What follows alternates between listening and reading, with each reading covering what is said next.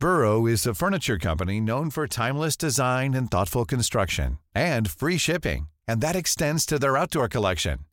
Their outdoor furniture is built to withstand the elements, featuring rust-proof stainless steel hardware, weather-ready teak, and quick-dry foam cushions. For Memorial Day, get 15% off your Burrow purchase at burrow.com slash ACAST and up to 25% off outdoor. That's up to 25% off outdoor furniture at burrow.com slash ACAST. Planning for your next trip? Elevate your travel style with Quince. Quince has all the jet-setting essentials you'll want for your next getaway, like European linen, premium luggage options, buttery soft Italian leather bags, and so much more. And it's all priced at 50 to 80% less than similar brands. Plus, Quince only works with factories that use safe and ethical manufacturing practices. Pack your bags with high-quality essentials you'll be wearing for vacations to come with Quince. Go to quince.com slash trip for free shipping and 365-day returns. There's never been a faster or easier way to start your weight loss journey than with PlushCare. PlushCare accepts most insurance plans and gives you online access to board-certified physicians who can prescribe FDA-approved weight loss medications like Wigovi and Zepbound for those who qualify. Take charge of your health and speak with a board-certified physician about a weight loss plan that's right for you. Get started today at plushcare.com slash weight loss. That's plushcare.com slash weight loss. plushcare.com slash weight loss.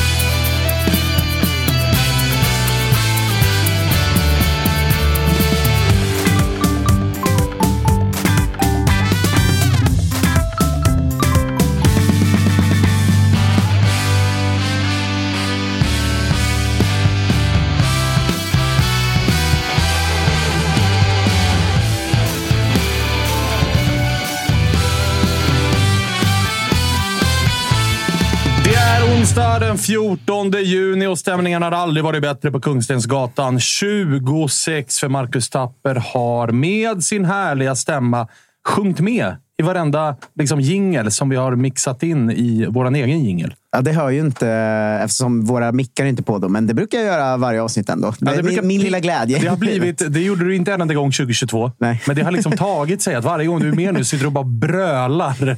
Kung för gamla! Otroligt är det. Ja, det är det verkligen. Och vi alla är väl glada för att det är uppehåll. Man slipper Ja, se alltså, skiten. man, är så, man är så lättad just nu. Man bara vaknar och studsar ur sängen. Ja, jag träffade Spångberg igår. Alltså, han gick som på moln. Liksom. Han, vet, han, vet, han var liksom glad framför sin dotter och sånt för första gången.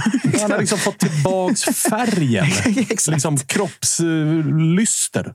verkligen. Otroligt fint. Eh, Kalle Nilsson, läget? Jo, men det är bra. Jag har permanent blockat tre personer i chatten redan för att de stavar mitt namn fel. Så att jag, jag mår fan Oj. kanon. Inte ens 300 sekunder. Nej, nej, de får åka nu. Jag sa det. Stava mitt namn fel en gång till. Då åker ni för gott. Så är det. Så är det. Ord och inga visor. Starka, starka. Du, eh, De kan ju ha menat Kalle Råstedt som också sitter här. I och för sig. Nej, jag tar tillbaka Skrev de dumt så är det tvärnice med att han ändå skickar ut dem. Ja, då liksom. kan det är- vara. ja, ja. Eh, läget med Kalle? Det är bra. Det är fan sommar och det är inte så dumt där uppehållet för oss heller. Och fan, vad är det? En vecka kvar tills vi lottar Europacup-kvalspelet. det, Så det, det. nej. Har du eh, börjat snegla mot mardröm och drömlotter? Ja, men det var någon jävla stjärna på Bayern Twitter igår som la ut varenda potentiell motståndare, bild på arenan, publikkapacitet, Totti Balotti. Så att, eh, ja, nu börjar man ju snegla. Men jag är ju den, jag vill gärna ha ett billigt land att åka till. Eh, inte för stökigt, utan lagom. Så alla bajare som vill kan åka med. Du vill ha Helsingfors? Nej, men typ Riga. Det. Jag Jo, tror- men då åker ni också dig- 2000 man dit med 750 hem. Ja, men tänk dig om vi hyr en hel jävla färja och drar över till Riga en tre dagars. Ah, fan vad härligt alltså. Det, Man är- alltså, man är Det så där är en resa Marcus Tapper är avundsjuk på. Ja, men är man inte som annan supporter varje år avundsjuk på de lagen som ska Europa-kvala? Det är ju fan det roligaste man Jo, kan men tänka du sig. är ju också ännu mer avundsjuk på de som får den obskyra resan. Ja, det är jag verkligen. Det är väl det man vill ha. Alltså, eh, nu var inte jag med på det, men det som pratas varmast om i IFK Norrköping det är fortfarande liksom det lustiga Kosovo-matchen och sådär. Alltså, det, det är de som känns som att de sätter sig, som blir minnen för att eh, ja, men det är konstigt och stökigt och lustiga situationer. Och Det arena... här med Celtic vill du inte ha. Till Fy Skottland och Celtic fan Park. vad och... tråkigt. Det är för mycket internationell fotboll för mig. Nej, men vi kan ju få något nordirländskt lag också. Det kändes också sjukt lockande. Men det, fan, då är det sån jävla meck att ta sig dit. Ja, och Det är mellanlandningar och det är dyrt som fan. Alltså, det är så här, nej, jag tar hellre en... eh, Du ska kunna köra bil eller båt. Det gillar jag. Jag vill gärna att det ska vara en plats där man måste ha liksom beväpnade vakter runt sig. nej, det... Alltså bil. Då är det inte många länder. Jo, men vad fan. Du bränner ju ner till från Tyskland, Ja, och sen tar det ju Österrike slut, alltså. och, det går fort. Fråga Josip. Eh. Josip, du har erfarenhet av det här med, med lotteri utav Ja. Europaresor. Hur deppig är du över att det inte blir något Malmö i Europa i år? Nej, men det är ju kul för alla små kusinbarn i sandlådan också. Får de ut i Europa och testa på att resa och tjafsa med vad heter det, gränsvakter och tullvakter och diverse olika kontroller. Nu är jag i och för sig ganska van vid att bli randomly selected hela tiden. Eh? Både när man åker med, med Malmö och privat. Men eh, om, om vi klipper kameran till Kalle Råstedt här, eh, Kalle. Så. Där.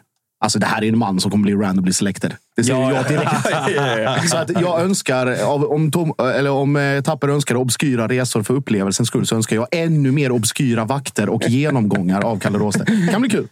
Å andra sidan så är det Bayern han ska ut och resa med. Just. Alltså, det finns andra som kanske går Ja, ja, före ja. i kön av randomly selected. Nej, men då blir ju alla. Då blir ju ingen blir random, utan det är bara selection. Alla ni är selected för en extra kontroll. Bayern selection. Bayern selection. Kanske en Europatröja med det Ja, trycket. Har någonting. verkligen. Ja, vi satt det epitetet också. Härligt.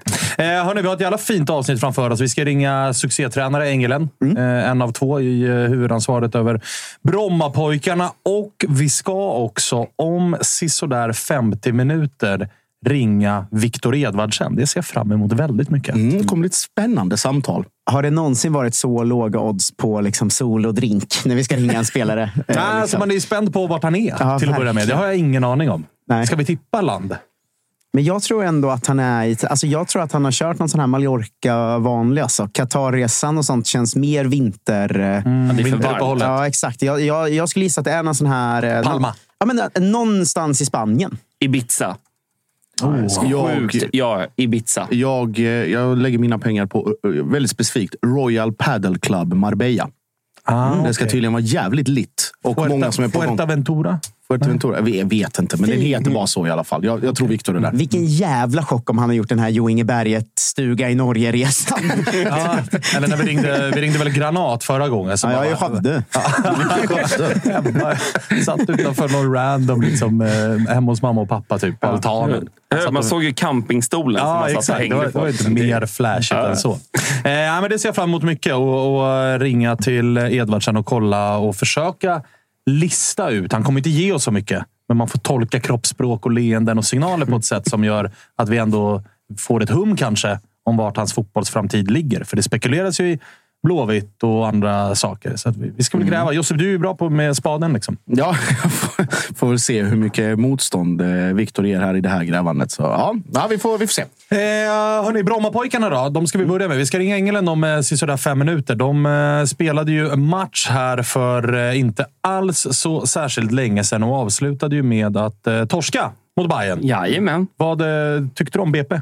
Om vi börjar i den änden. Ja, men eh, första tio minuterna var ju, det var ju som omvänt från föregående år. För då åt ju vi upp dem precis på det sättet som de åt upp oss första tio minuterna.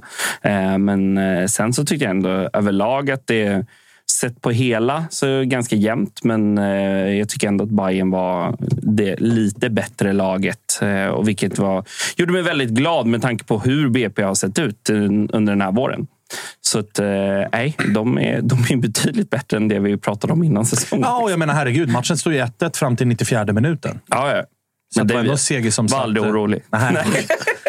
Sanslöst alltså. Sanslöst alltså. Men eh, var det någonting i eh, BP som eh, stack ut, tycker du? För de inledde väl ändå med uh, Lidsholm, som ändå har varit succéspelaren. Han hade varit sjuk i veckan, han var inte med. Men när han kom in så kändes det ändå som att BP...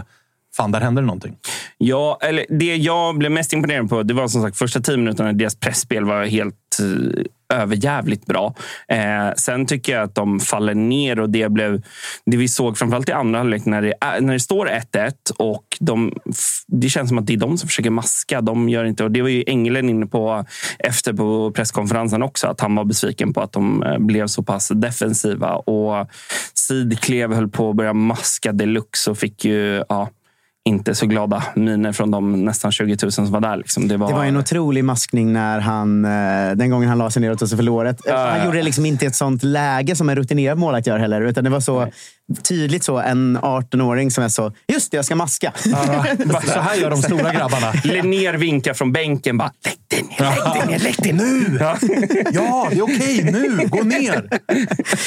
Nej, så, nej, jag skulle säga snarare att det var... eh, Ja, men de har väl gjort bättre insatser än den gjorde mot Bayern. Och jag tycker, men det är också Bayern som faktiskt gör en bättre insats än många av dem vi har gjort nu under våren.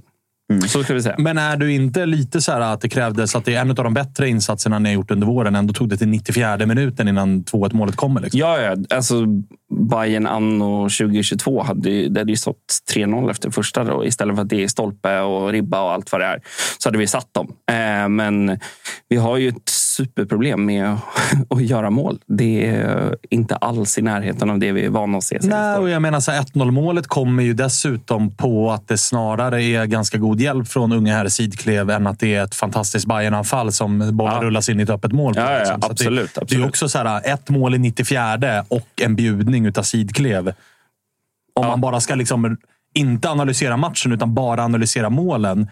Då går det också att säga så här, oh, Ja, ja, ja, verkligen. Men det, är också det, det finns ju inget skönare än att vinna en match i 94. Den Ja, nej, nej. euforin. Nej, nej. Det är ju... Finns det inte en sak som är skönare och det är när det är den talangen alla ropat på ska få speltid som avgör matchen i 94. Det var det, alltså det perfektaste bayern målet jag har sett för Bajarna. Liksom.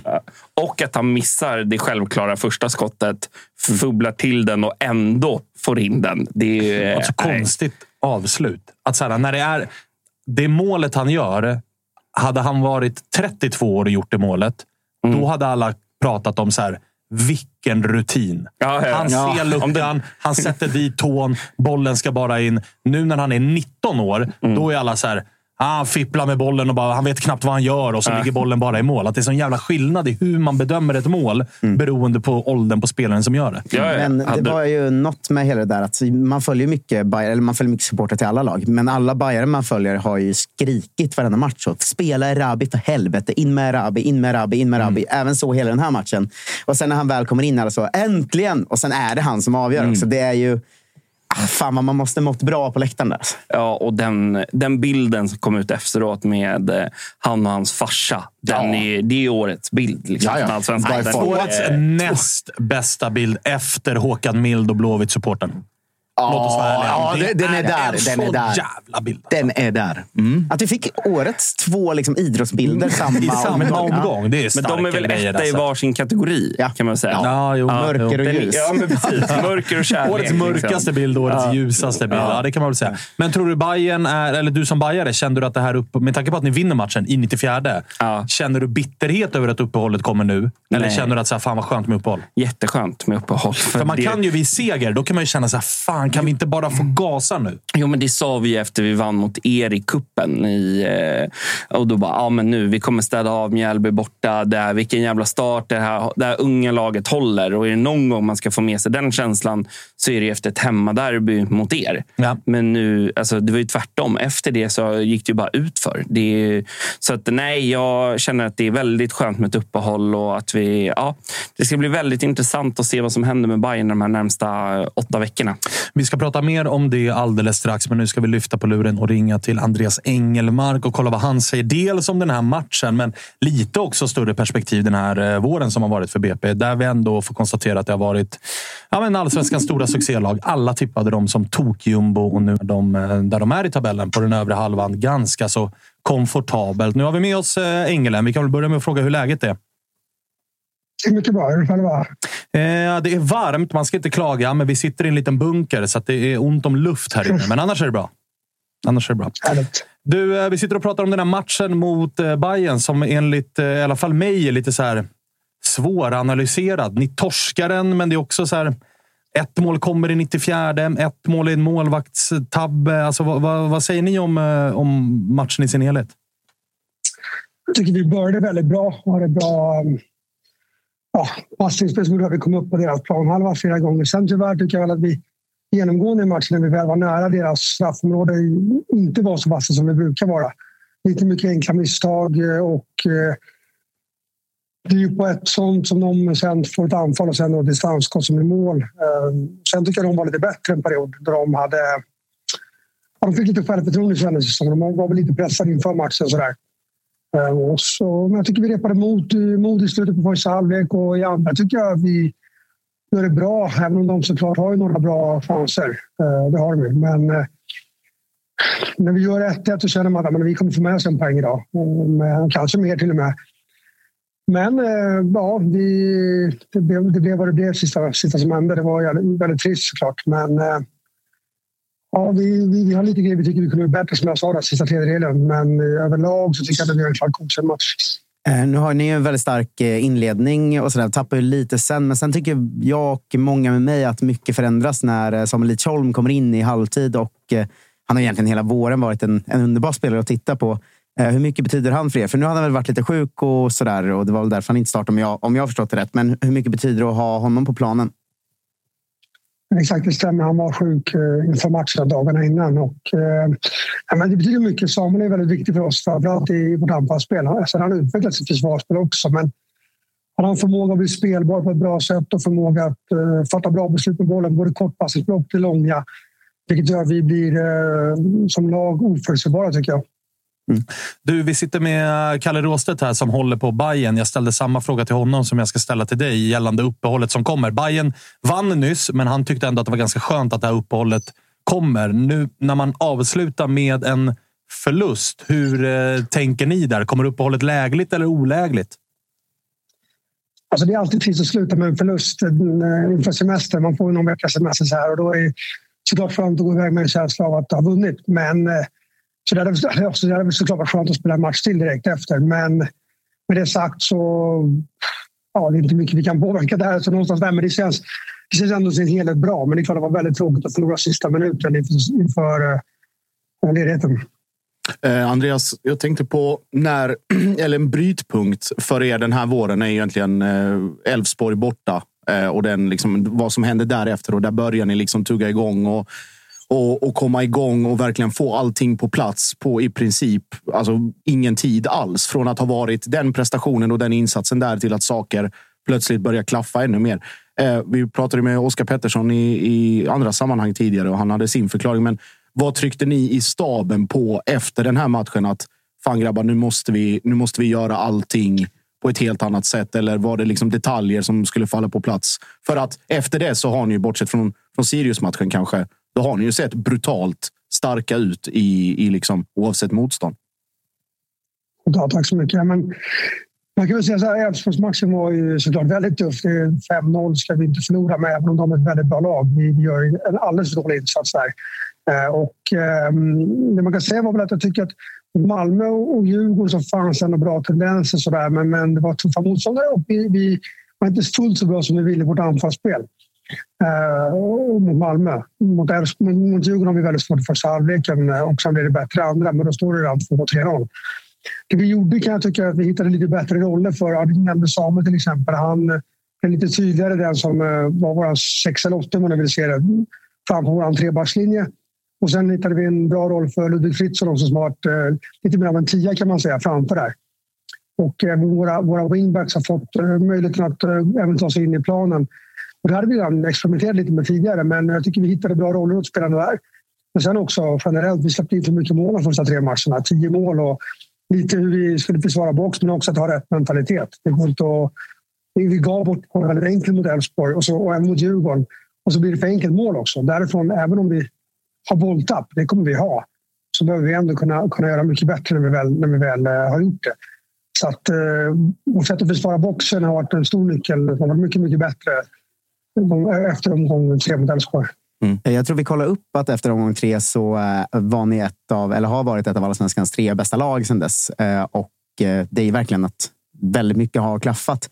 Är du själv förvånad att det gått så bra som det gjort? Eller såg du liksom den här potentialen i, i gänget?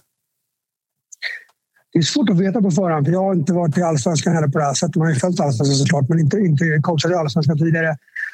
Vi, vi, vi såg nog en potential i vårt lag, mer kanske vad media gjorde om man säger så då, förhand. Det gjorde vi såklart, men, eh, men det är väldigt svårt att veta. Så att, nej, kanske inte efter tre matcher kanske jag inte trodde vi skulle stå på, på 19 poäng vi gick på. på. Det, det måste jag vara ärlig och säga. Samtidigt så när vi går in i varje match så tänker vi att vi kan vinna den. Eh, och det är väl det som... Eh, och på något sätt har vi lyckats göra det tillräckligt ofta för att samla upp poängen. Men vårt anfallsspel trodde vi mycket på inför säsongen.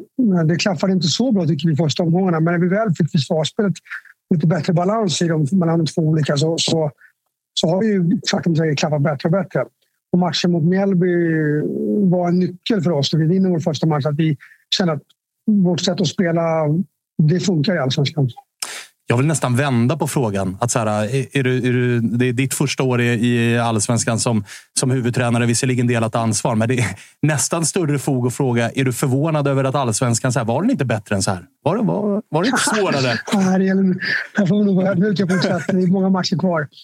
Uh, men samtidigt, fotboll är ändå fotboll någonstans. Jag har ju kommit från ungdomsfotbollen först. Man upp i division 1 med BP och sen superettan. Och jag slår, det jag slås över att det är så otroligt lika. Man, jag har varit med om de flesta situationerna förut. Det, det är inte så att, att, taktiken är helt annorlunda. Det är inte så att uh, spelare kan såklart andra saker. Det finns mer spets i allsvenskan än superettan. Det är stor skillnad såklart. Men, uh, men det är inte så många olika scenarier som sker i en match som, som, inte, som inte jag har sett förut eller någon annan i staben har sett förut. Så det är liksom, mm, jag tror jag att jag och Olof känner oss väldigt bekväma i att vi ändå har eh, väl förberett laget till varje match. Men du, eh, en sak som man har imponerats av och som är liksom en sak och en parameter i fotboll är ju det taktiska och instruktioner och mentalitet i liksom en fotbollsmatch.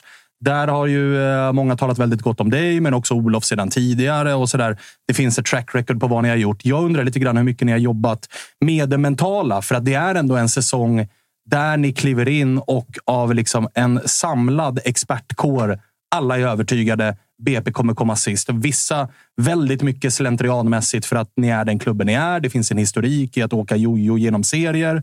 Eh, men också vissa med liksom argumenten att säga, nej, men truppen håller inte och vissa, vissa har liksom sin take på det. Hur mycket har ni jobbat med just det som en tändvätska till eh, den här spelartruppen?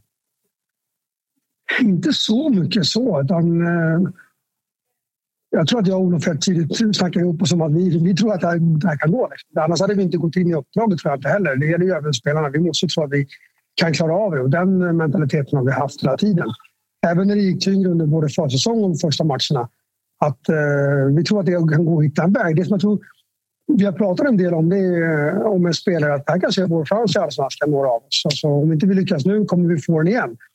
Och någonstans då måste vi trycka på. Eh, ni pratade om Oskar Pettersson till exempel. Han lyckas inte ta plats i Djurgården för några år sedan och nu, nu får han en chans till i allsvenskan. Det gäller att ta vara på den. Samuel Isholm har inte heller lyckats eh, spela i...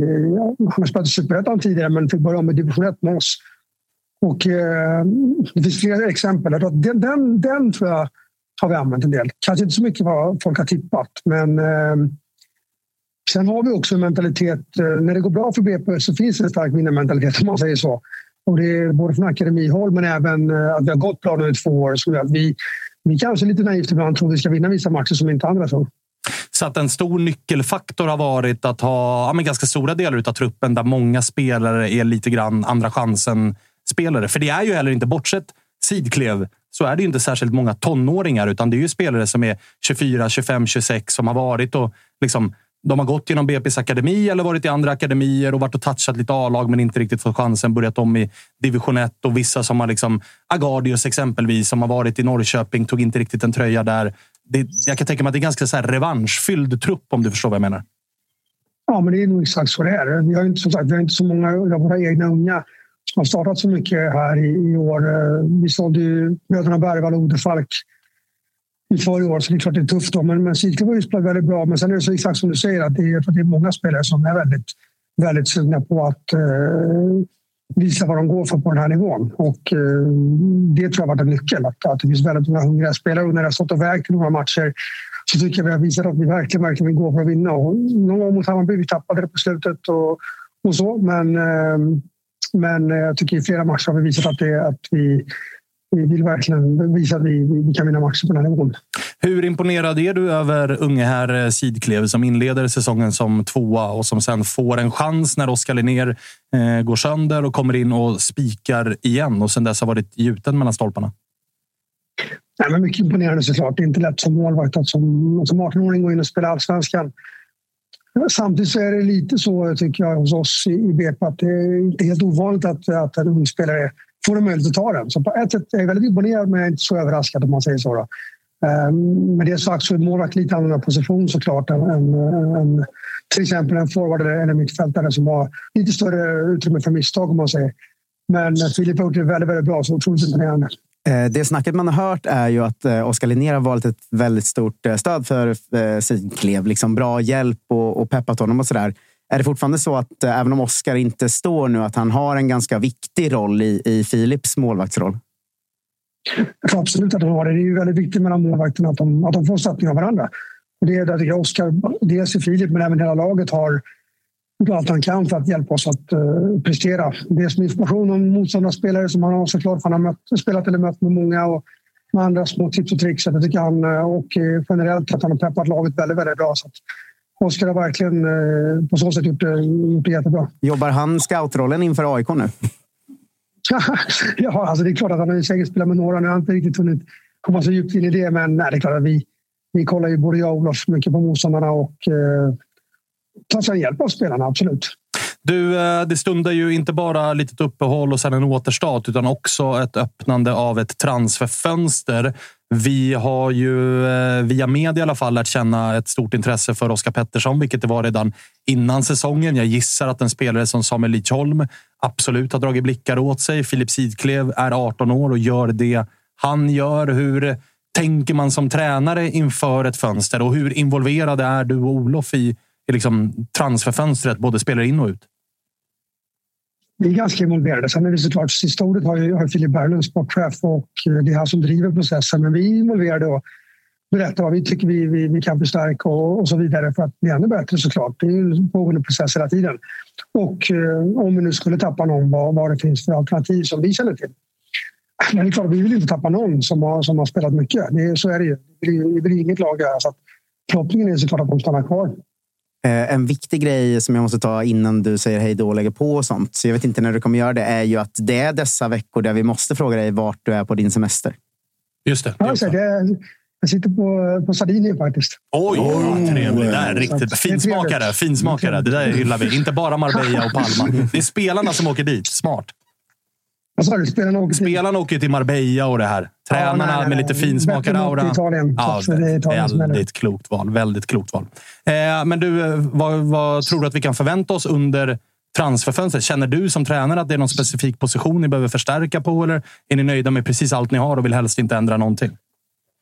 Jag tror att det går, alltid går att förstärka en trupp. Och det tror jag, men det är kanske ingen specifik position som jag talat om så. Utan det kan nog mer vara tillfället ifall det dyker upp något som är väldigt intressant för oss. Så, så, så går det nog att uh, spetsa till truppen ytterligare. Härligt. Har det reviderats någon målsättning med eh, säsongen nu när det har gått så bra? Eller är det fötterna på jorden och en match i taget som, som vanligt? Ja, där är vi tråkiga. Så det är ja, jag misstänkte det. Jag misstänkte det. Jag misstänkte vi vill spela allsvenskan nästa år. Det är det som är vårt mål. Sen Sen hoppas vi kunna säkra det så fort som möjligt. Härligt. Du, eh, Engelen, njut av eh, välbehövlig och välförtjänt eh, semester. Och sen är det bara att fortsätta gnugga. Tack så mycket. Tack, så mycket. tack för att du fick ringa. Detsamma. Tack, tack. Ciao, ciao. ciao. Man sitter och tänker på nu, jag kommer ihåg inför säsongen att vi sa att så här, vi försöker köra mycket BP, något av de tidiga avsnitten, så är vi lite klara med dem sen. För det kommer inte finnas mycket kul att prata liksom, om. Talk of the town. Ja, men exakt. Så här, klipp till nu, två, tre månader senare, så det känns som att vi sitter och pratar BP varje avsnitt nästan. Och framförallt utanför avsnitten också. Att man sitter och säger fan vad bra den är. Och, alltså, eller, så pratar vi, eller så pratar vi alldeles för mycket om det riktiga BP, det vill säga AIK. Ja. alltså, motsvarande placering. Ja, nej, förlåt. Sänker du Josip Smith? Men eh, vadå, en spelare som Samuel Lidsholm? Bayern? Absolut. Vi är nog tacksamma, precis som ni, för det mesta så som det ser ut just nu. Men han har ju liksom precis rätt egenskaper väl för att mm. göra den flytten. Alltså jag är ju så här, jag sitter ju och jobbar internt i min skalle att Jensen är en högerback som jag skulle gärna se i IFK Norrköping. Och, ja, jättebra. Eh, liksom Oskar Pettersson och Lidsholm. Alltså det är mycket man är sugen på i BP. Alltså. Det är väldigt mycket där som hade absolut gått in i vad man nu ska säga, större klubbar och, och, gjort det väldigt, väldigt bra tror jag. Sen måste det vara så jävla svårt att vara spelare i BP just nu där man vet mm. att så här, deras löner är lägst i serien. Mm. Definitivt. Jag har svårt att se något annat scenario. Men det är också ett lag som ligger sexa. De trivs jävligt bra. De har sin roll. De vet att de får spela. Det är klart att det lockar ett lönekuvert i... Oskar Pettersson har det pratats Peking och IFK Göteborg. Det lockar nog. Men där är det också så här, ja, är du kall i fyra matcher, ja, men då blir det ju Shabani och så blir det bänken och så borde inte bo i Stockholm utan bo i Göt eller, eller Norrköping eller Göteborg som är sex timmar från familj och så där.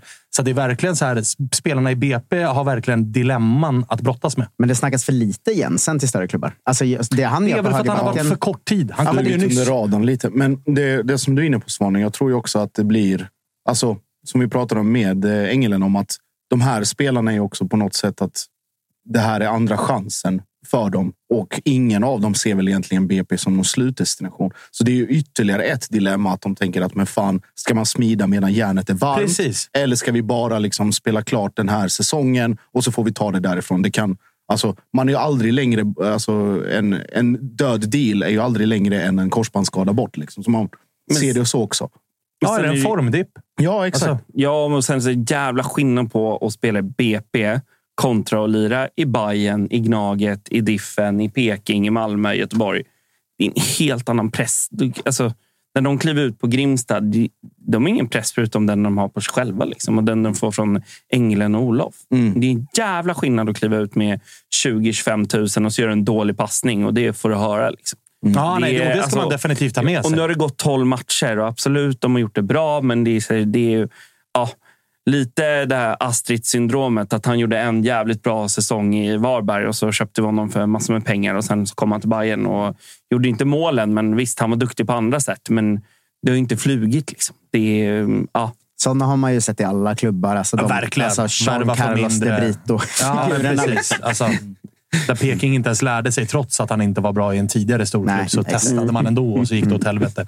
Men det blir en intressant sommar för BP, för att det är också en klubb som har pengar. Det har vi, och de fick nya pengar här i vintras när Bergvalls och Odefalk såldes. Så det är inte så att BP behöver tacka ja när det Nej. kommer sju miljoner från Peking för Oskar Pettersson. Men däremot är de ju lite, enligt mig, i ett läge där det kanske är läge att utnyttja lite överpriser. För att de har tagit så pass mycket poäng att de har de har liksom skapat sig en buffert som gör att de behöver ta typ 11 poäng till på 18 matcher för att klara sig kvar. Och det kommer de göra. Det kommer de göra. Och grejen är, skulle det komma in pris från ett, eller bud från ett desperat IFK Göteborg på Oskar Pettersson till exempel, då kanske de kan få upp det tre miljoner mer än de hade kunnat sälja honom för i vinter.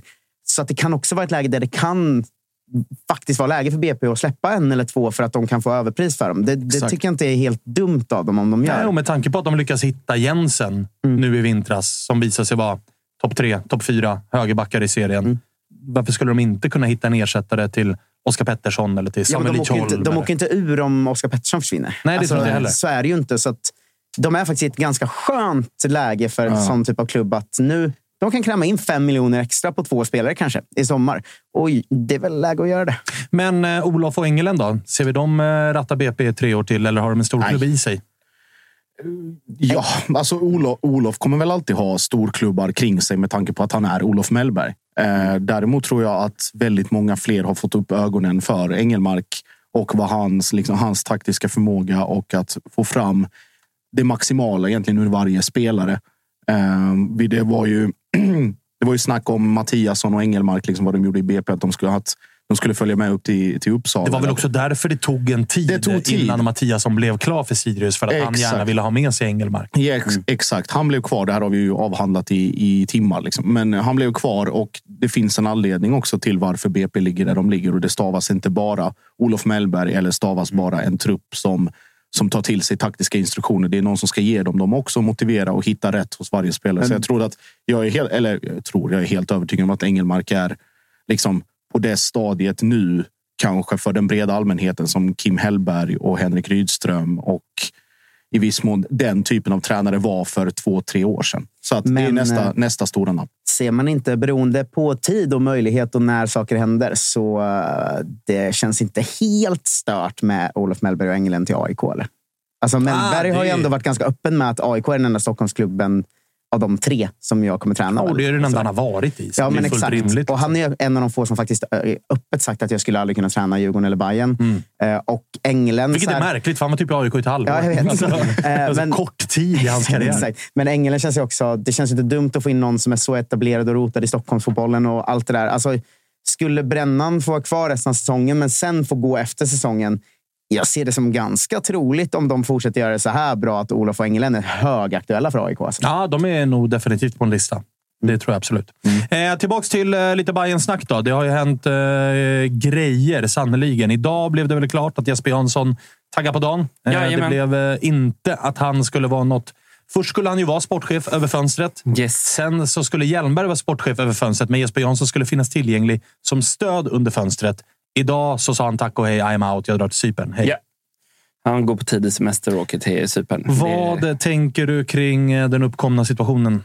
Jag tänker att det är skitsamma om han sitter kvar på Årsta till augusti eller taggar nu. Liksom. Det är, Nästan bara bra väl? Ja, alltså, jag så här, om han inte är där i skallen och letar nya jobb, då är det väl lika bra att han bara drar det ryckplåstret. ja, men som för alla, när man vet att man är på väg bort från en arbetsplats. Det är inte då du presterar ditt A-game. Liksom. Det är, och sen så med tanke på de relationerna och dialogerna. Det är allmänt känt att eh, Jansson har inte varit eh, särskilt bra vän med vissa agenturer och så vidare. Och nu vet jag inte hur Hjelmberg och hur tajt den dialogen har varit. Jag tror inte att han har varit inblandad på samma sätt som Jansson har haft de dialogerna kanske direkt med vissa agenturer. Och att det kanske är tvärtom, att det här öppnar upp och kommer göra det lättare framåt. Det, ja. Börjar man tassa på Tankovic-spåret här direkt, eller? Hans kontrakt har gått ut och det var ju ganska öppet att Jesper Jansson och hans eh, agentur inte kom bra överens. Det, Ja, det, var- det får man säga. Ja, ja, men eh, tänk dig en Tankovic och en Bojanic. eh, Alltså, liksom- Darjan är mer sannolik. Ja, men Det är jag helt hundra på. Ja, men, och jag, är- det som gör mig orolig nu, om man tittar skatteläge. Du måste, det här kan du bättre än mig, Josef. Men jag Ja. tror att du behöver vara utanför, utskriven från Sverige i två år. Annars får du skatta för den intäkten du har gjort utomlands även här i Sverige. Precis. Vilket gör att... Och Darjan får ingen speltid i Sydkorea. Jansson sticker till Cypern. Den är nog inte helt... Och Jansson drog in Bojanic till Bayern från början. Jag är rädd att han kommer tagga Cypern ett och ett halvt år till, få speltid där, tjäna lite mer pengar och sen så ser vi Bojanic om ett och ett halvt år. För jag tror att det är så mycket pengar det handlar om att komma hem, även fast han älskar Bayern, för det gör han uppenbarligen med Men han älskar också ligger. cashen, gissar jag. Han är Ja, men, fotbollsspelare. ja, men, alltså, eller älskar cashen. Han kan säkra sig själv. Alltså, Ja. så här, Ja, ja. Fan, det är... Sig och sen- själv och alla andra. Och jag Ja. köper det till tusen procent. Ja. Bojanic älskar en trygg framtid. Ja, och vem fan gör inte det? Ja, men alltså, så, eh, jag, tror, eh, jag tror inte att vi kommer se Darjan i sommar, även fast det hade varit helt fantastiskt om man gjorde det. Det hade också varit sånt jävla statement att skita i pengarna och komma hem ändå. Eh, Då är han ju i statyläge direkt. Ja, ja. Men eh, Mujo då? Ja, den hade inte suttit helt fel med tanke på hur eh, vårt anfallsspel har sett ut den här våren. Det, jag satt och kollade här innan skytteligan i Bayern och det är så här. Besarra fyra, Dunken tre och sen är det ett, ett, Står det ett, Dunken? ett, ett. Nej, På Bayerns, på Bayerns officiella hemsida står det Dunken 3. Nej, men, eh, och han har dessutom varit borta nu. Eh, Han kom in sist, men har varit skadad ett par veckor. Och så, trots, alltså vi är ju så... Aj, vi behöver någon som kan spotta mål. Om det var någonting som eh, tanken kunde göra var det ju både spela fram och spotta in dem från sin vänsterkant. Så att det, nej, den hade väl inte varit Men helt tror fel. du att den kommer ske? Nej. Nej. Jag tror att han kommer, om han kommer hem så tror jag tyvärr att han kommer till Peking. Mm, jag sitter tapper och småler lite grann åt. Äsch! Grabben från stan. Ja, det är hem till mammas gata. Är hem till mammas gata. Från eh, återvänder till Hageby och spelar i Peking och alla är nöjda och glada. Sen så kommer det, kallar Malmö FF till presskonferens och presenterar eh, Isak Bergman Johannesson. Ah, ja, ja, ja, jag hörde faktiskt, det här var ett tag sedan jag hörde och jag vet ju inte om det är sant, men att eh, någon hade liksom suttit med Tankovic på något, så här, något häng någonstans. Att han hade sagt så här, någon gång vill jag fan spela med Totte. Och om det stämmer, alltså då, då smälter jag. Statyläge. Alltså, ja, staty. Så riv Totte-statyn, Tankovic-staty Nej, istället. men det blir ju en, det blir ju en sån här när de firar ett mål tillsammans-staty. Ja, men om det är sant så blir man ändå glad för att man tänker ju att man vill att fotbollsspelare ska tänka så, men att de inte gör det på riktigt. Men om det finns en fotbollsspelare som är från Norrköping och därför känner sig jag vill spela med Totte. Om det stämmer, då är man ju så jävla glad. För man, sånt stämmer ju aldrig. Men du, eh, vi hade ju med Hjelmberg i, eh, var det förra veckan? Vi ringde Hjelmberg. Det går så jävla fort. Fredags. I fredags till och med. Där han, eh, det var ju på dagen när han blev TF eh, sportchef. Eh, han verkade ju peppad och glad på det, men det var ju också så här, när vi la på så fanns det ju också... Emil Ölander var ju snabb på att liksom analysera svaren. där hon kände att hans den här, ja för nu, så i alla fall i år, sen vad tänkte du om eh, liksom, hans ord gällande... Vill du ha, till att börja med, vill du ha honom som permanent sportchef? Eller hur tänker du kring att Hjelmberg är TF sportchef? Eh, nej, jag ser nog gärna någon annan eh, lite mer. Men också det att man tittar om organisationen totalt. Att vi inte ska ha den klassiska så som det har varit nu. Utan mer efter de processerna som eh, vi har satt och den eh, strategin som man la Eh, och komma tillbaka till den. Och Då tror jag att det behövs ett mer processstyrt eh, Bayern och inte den eh, ja, men, kanske emotionella Jesper Jansson. Utan, utan Hjelmberg ska göra det han eh, har gjort fantastiskt bra under de här åren. Och Det är att scouta och bilda de relationerna som han har gjort som gör att Bayern fan i mångt och mycket är där på det ekonomiska läget som vi har idag tack vare de värvningarna vi gjort och de försäljningarna vi gjort. Det är mm. väldigt mycket att tacka Hjelmberg för. Um, Men tror du inte att det är... Det pratade vi om i fredags. Att så här, när du väl har gett... Hjelmberg som ju i vår söndagsintervju absolut öppnade för att så här, i hans egen karriär vill han gärna testa på sportchef och att så här, det är en väg som är... Liksom, jag hade inte mm. bangat den vägen. Nu ger Bayern honom lillfingret och låter honom känna på det. Mm. Jag tror ju personligen att det är svårt att låta Hjelmberg vara sportchef ett tag och sen säga nu får du gå tillbaka och bli chefscout. Utan jag tror att antingen gör man honom permanent sportchef eller så drar han till Cypern. Men då hade man gjort honom permanent. Ja, eller ja, om man drar till Cypern, absolut. Men annars hade man gjort honom permanent direkt. Men det kanske man gör det... nu när Jesper har dragit. Eller låter honom, som vi gjorde med Tonna nu. Ge, ge han ett fönster, funkar det bra så blir han permanent. Det, men det var exakt som vi gjorde också. Jag läste, eller jag får rätta mig om jag har fel, men var det inte på det här, eh, hade Bayern någon medlemsmöte eller någonting? Nej, det var en, eh, ja, eh, vissa fans, Bayern fans på ja, i alla fall, bla, bla, bla. Något sånt här. Ja. Okej, i alla fall mm. någon form av möte.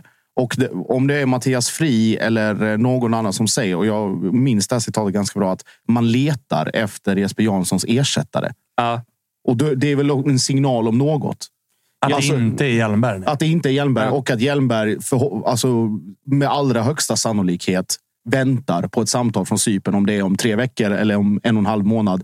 När det här jobbet är klart så finns det en spot ledig där nere. Ja, för där har ju Jesper Jansson också varit tydlig med att om han fortsätter så kommer hans första samtal vara till Hjelmberg. Och, och Hjelmberg hos oss var ju också lite kryptisk i sina svar. att nu är jag TF sportchef för nu i alla fall. Eller i alla fall säsongen ut. Och det var ju ja, liksom inte klockrent att så här, nu kör vi. Det är jag som rattar. Liksom. Nej, och det är nog inte superhögt odds på att Hjelmberg skulle eventuellt kunna sticka med till Cypern. Men det är också precis som Tapper är inne på, att han också kan få chansen. Eller att, eh, jag tror att det handlar om för Hammarby också att bestämma sig för hur vill vi att strukturen ska se ut framåt nu när Jansson säger upp sig. Och det är heller ingenting du gör i en handvändning. Och sen så vilken roll Hjelmberg skulle kunna ha. Nej, han kommer nog inte gå tillbaka till samma tjänst som han hade innan. Men gör man om den sportsliga ledningen där vi har en mer, ja, man kanske går tillbaka till det här med teknisk direktör och att han får någon hybridroll mellan sportchef och eh, chefscout.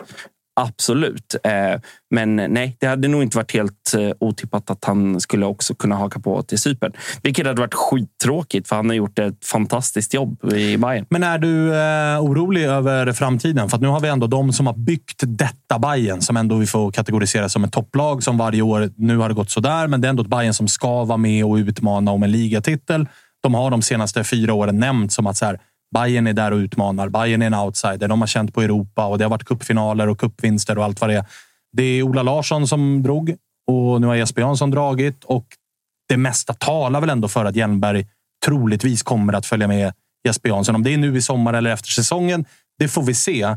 Men när, när Bayern kliver in i 2024 så kommer nog ingen vara förvånad om man gör det utan Ola Larsson, Jesper Jansson, Micke Hjelmberg. Och det är egentligen hela den sportsliga ledningen. Liksom. Men ponera att det faktiskt blir så att Hjelmberg också sticker. Så, nej, jag inte alls... Hade du frågat mig för sju år sedan, ja, men då, då, då Bayern såg ut som det gjorde. Absolut. Nu har vi en helt annan, stabilare grund att stå på. Och tittar man på det missionet som Jansson var sjukt tydlig med när han kom till Bayern. Det var så här, vi ska vinna titlar och vi ska ut i Europa. Han ville ju ha det här SM-guldet. alltså, det, det hade ju varit kronan på hans verk stark. Liksom. Mm. Eh, och det, när han själv känner att efter några omgångar att det kommer inte hända i år. Det är, jag orkar inte och så vidare. Och att han ger upp på den drömmen, men då ska han inte vara kvar där. Sen så tror jag att Bayern har blivit så pass mycket mer attraktivt att uh, vara anställd i under de senaste fem sex åren kontra hur det var. Vilket gör att vi kommer kunna få in betydligt bättre och mer kompetent personal än vad vi kanske kunde back in the days. Eh, Mm. Eh, vilket gör att nej, jag är inte orolig. Tvärtom. Jag tror att vi behöver ha in nytt blod som vill göra det Jansson gjorde från början när han kom in och bara så här, nu jävlar ska jag visa er. Ja, det, är, det är de gubbarna vi behöver få in nu också. Att visa att Bayern ska vara ett kontinuerligt topplag och för att vi ska kunna vara det, då måste vi ha in duktiga människor. Sen vilka det är, ingen jävla aning. Vad tänker eh, på och Tapper kring det? För det finns ju också exempel på både AIK och IFK Göteborg, andra klubbar utav samma dignitet, där det finns ganska färska exempel på att det inte är helt jävla lätt att hitta kompetent sportslig personal för en sportslig ledning. Nej, men alltså, det är inte lätt, men jag är nog lite på spåret att det är dags. Sådär. Jag har också suttit här ett halvår och känt och sagt att de kanske är lite klara med nuvarande sportslig ledning. Liksom, jag tycker Jesper Janssons träffar senaste året har varit för svajiga och, och han och Hjelmberg gör ju väldigt mycket ihop, så på något sätt finns ju Hjelmberg där också. Ola Larsson kändes inte, i Bayern i alla fall, det man hört, att han var inte så relevant i det sportsliga, utan snarare mer en så playbook-skrivare. Liksom. Eh, så att jag är nog... Det är klart att det kan gå åt helvete. Det kan det alltid när man byter ut folk. Men jag tror att det är rätt läge att göra det för att jag har svårt att se att Jesper Jansson och gänget skulle kunna ta Bayern till nästa kliv. Det, det här kanske var deras max. Att få Mm. Bayern att bli ett, det femte bästa laget i svensk fotboll som absolut utmanar om en tredje eller andra plats vissa år och vinner någon cup ibland. Och så här. Men för att bli det här laget som kommer topp tre varje år, är ute i Europa varje år. Jag tror inte Jesper och de hade det i sig. Så att jag känner nog att eh, det, var rätt, det är rätt läge för Bayern och sen kan det gå åt helvete, för det kan det alltid när man byter ut folk om man träffar fel. Liksom. Mm, jag, jag delar den bilden. Alltså, timingmässigt är det ju hundraprocentigt. Det var väl mer bara frågan om, alltså, om någon månad hit och dit. När det här skulle skett. Om det skulle skett inför säsongen eller nu under mitten av säsongen. Jag tror inte det spelar någon så stor roll. Utan jag tror att Hammarby vet, till skillnad från om vi tar AIK och IFK Göteborg, vad de letar efter. De har en tydlig, liksom, väldigt mycket tydligare plan, en målbild. Man kan kalla det process, struktur, whatever. Blåvitt, om vi, om vi jämför de här två, tre klubbarna. Blåvitt ville komma bort från 4-4-2, sparka spring, Glenn, Glenn, Glenn, Glenn. Hamnar i, hamnar i poja, har inte tålamod med honom och får fortfarande städa efter allting som hände där.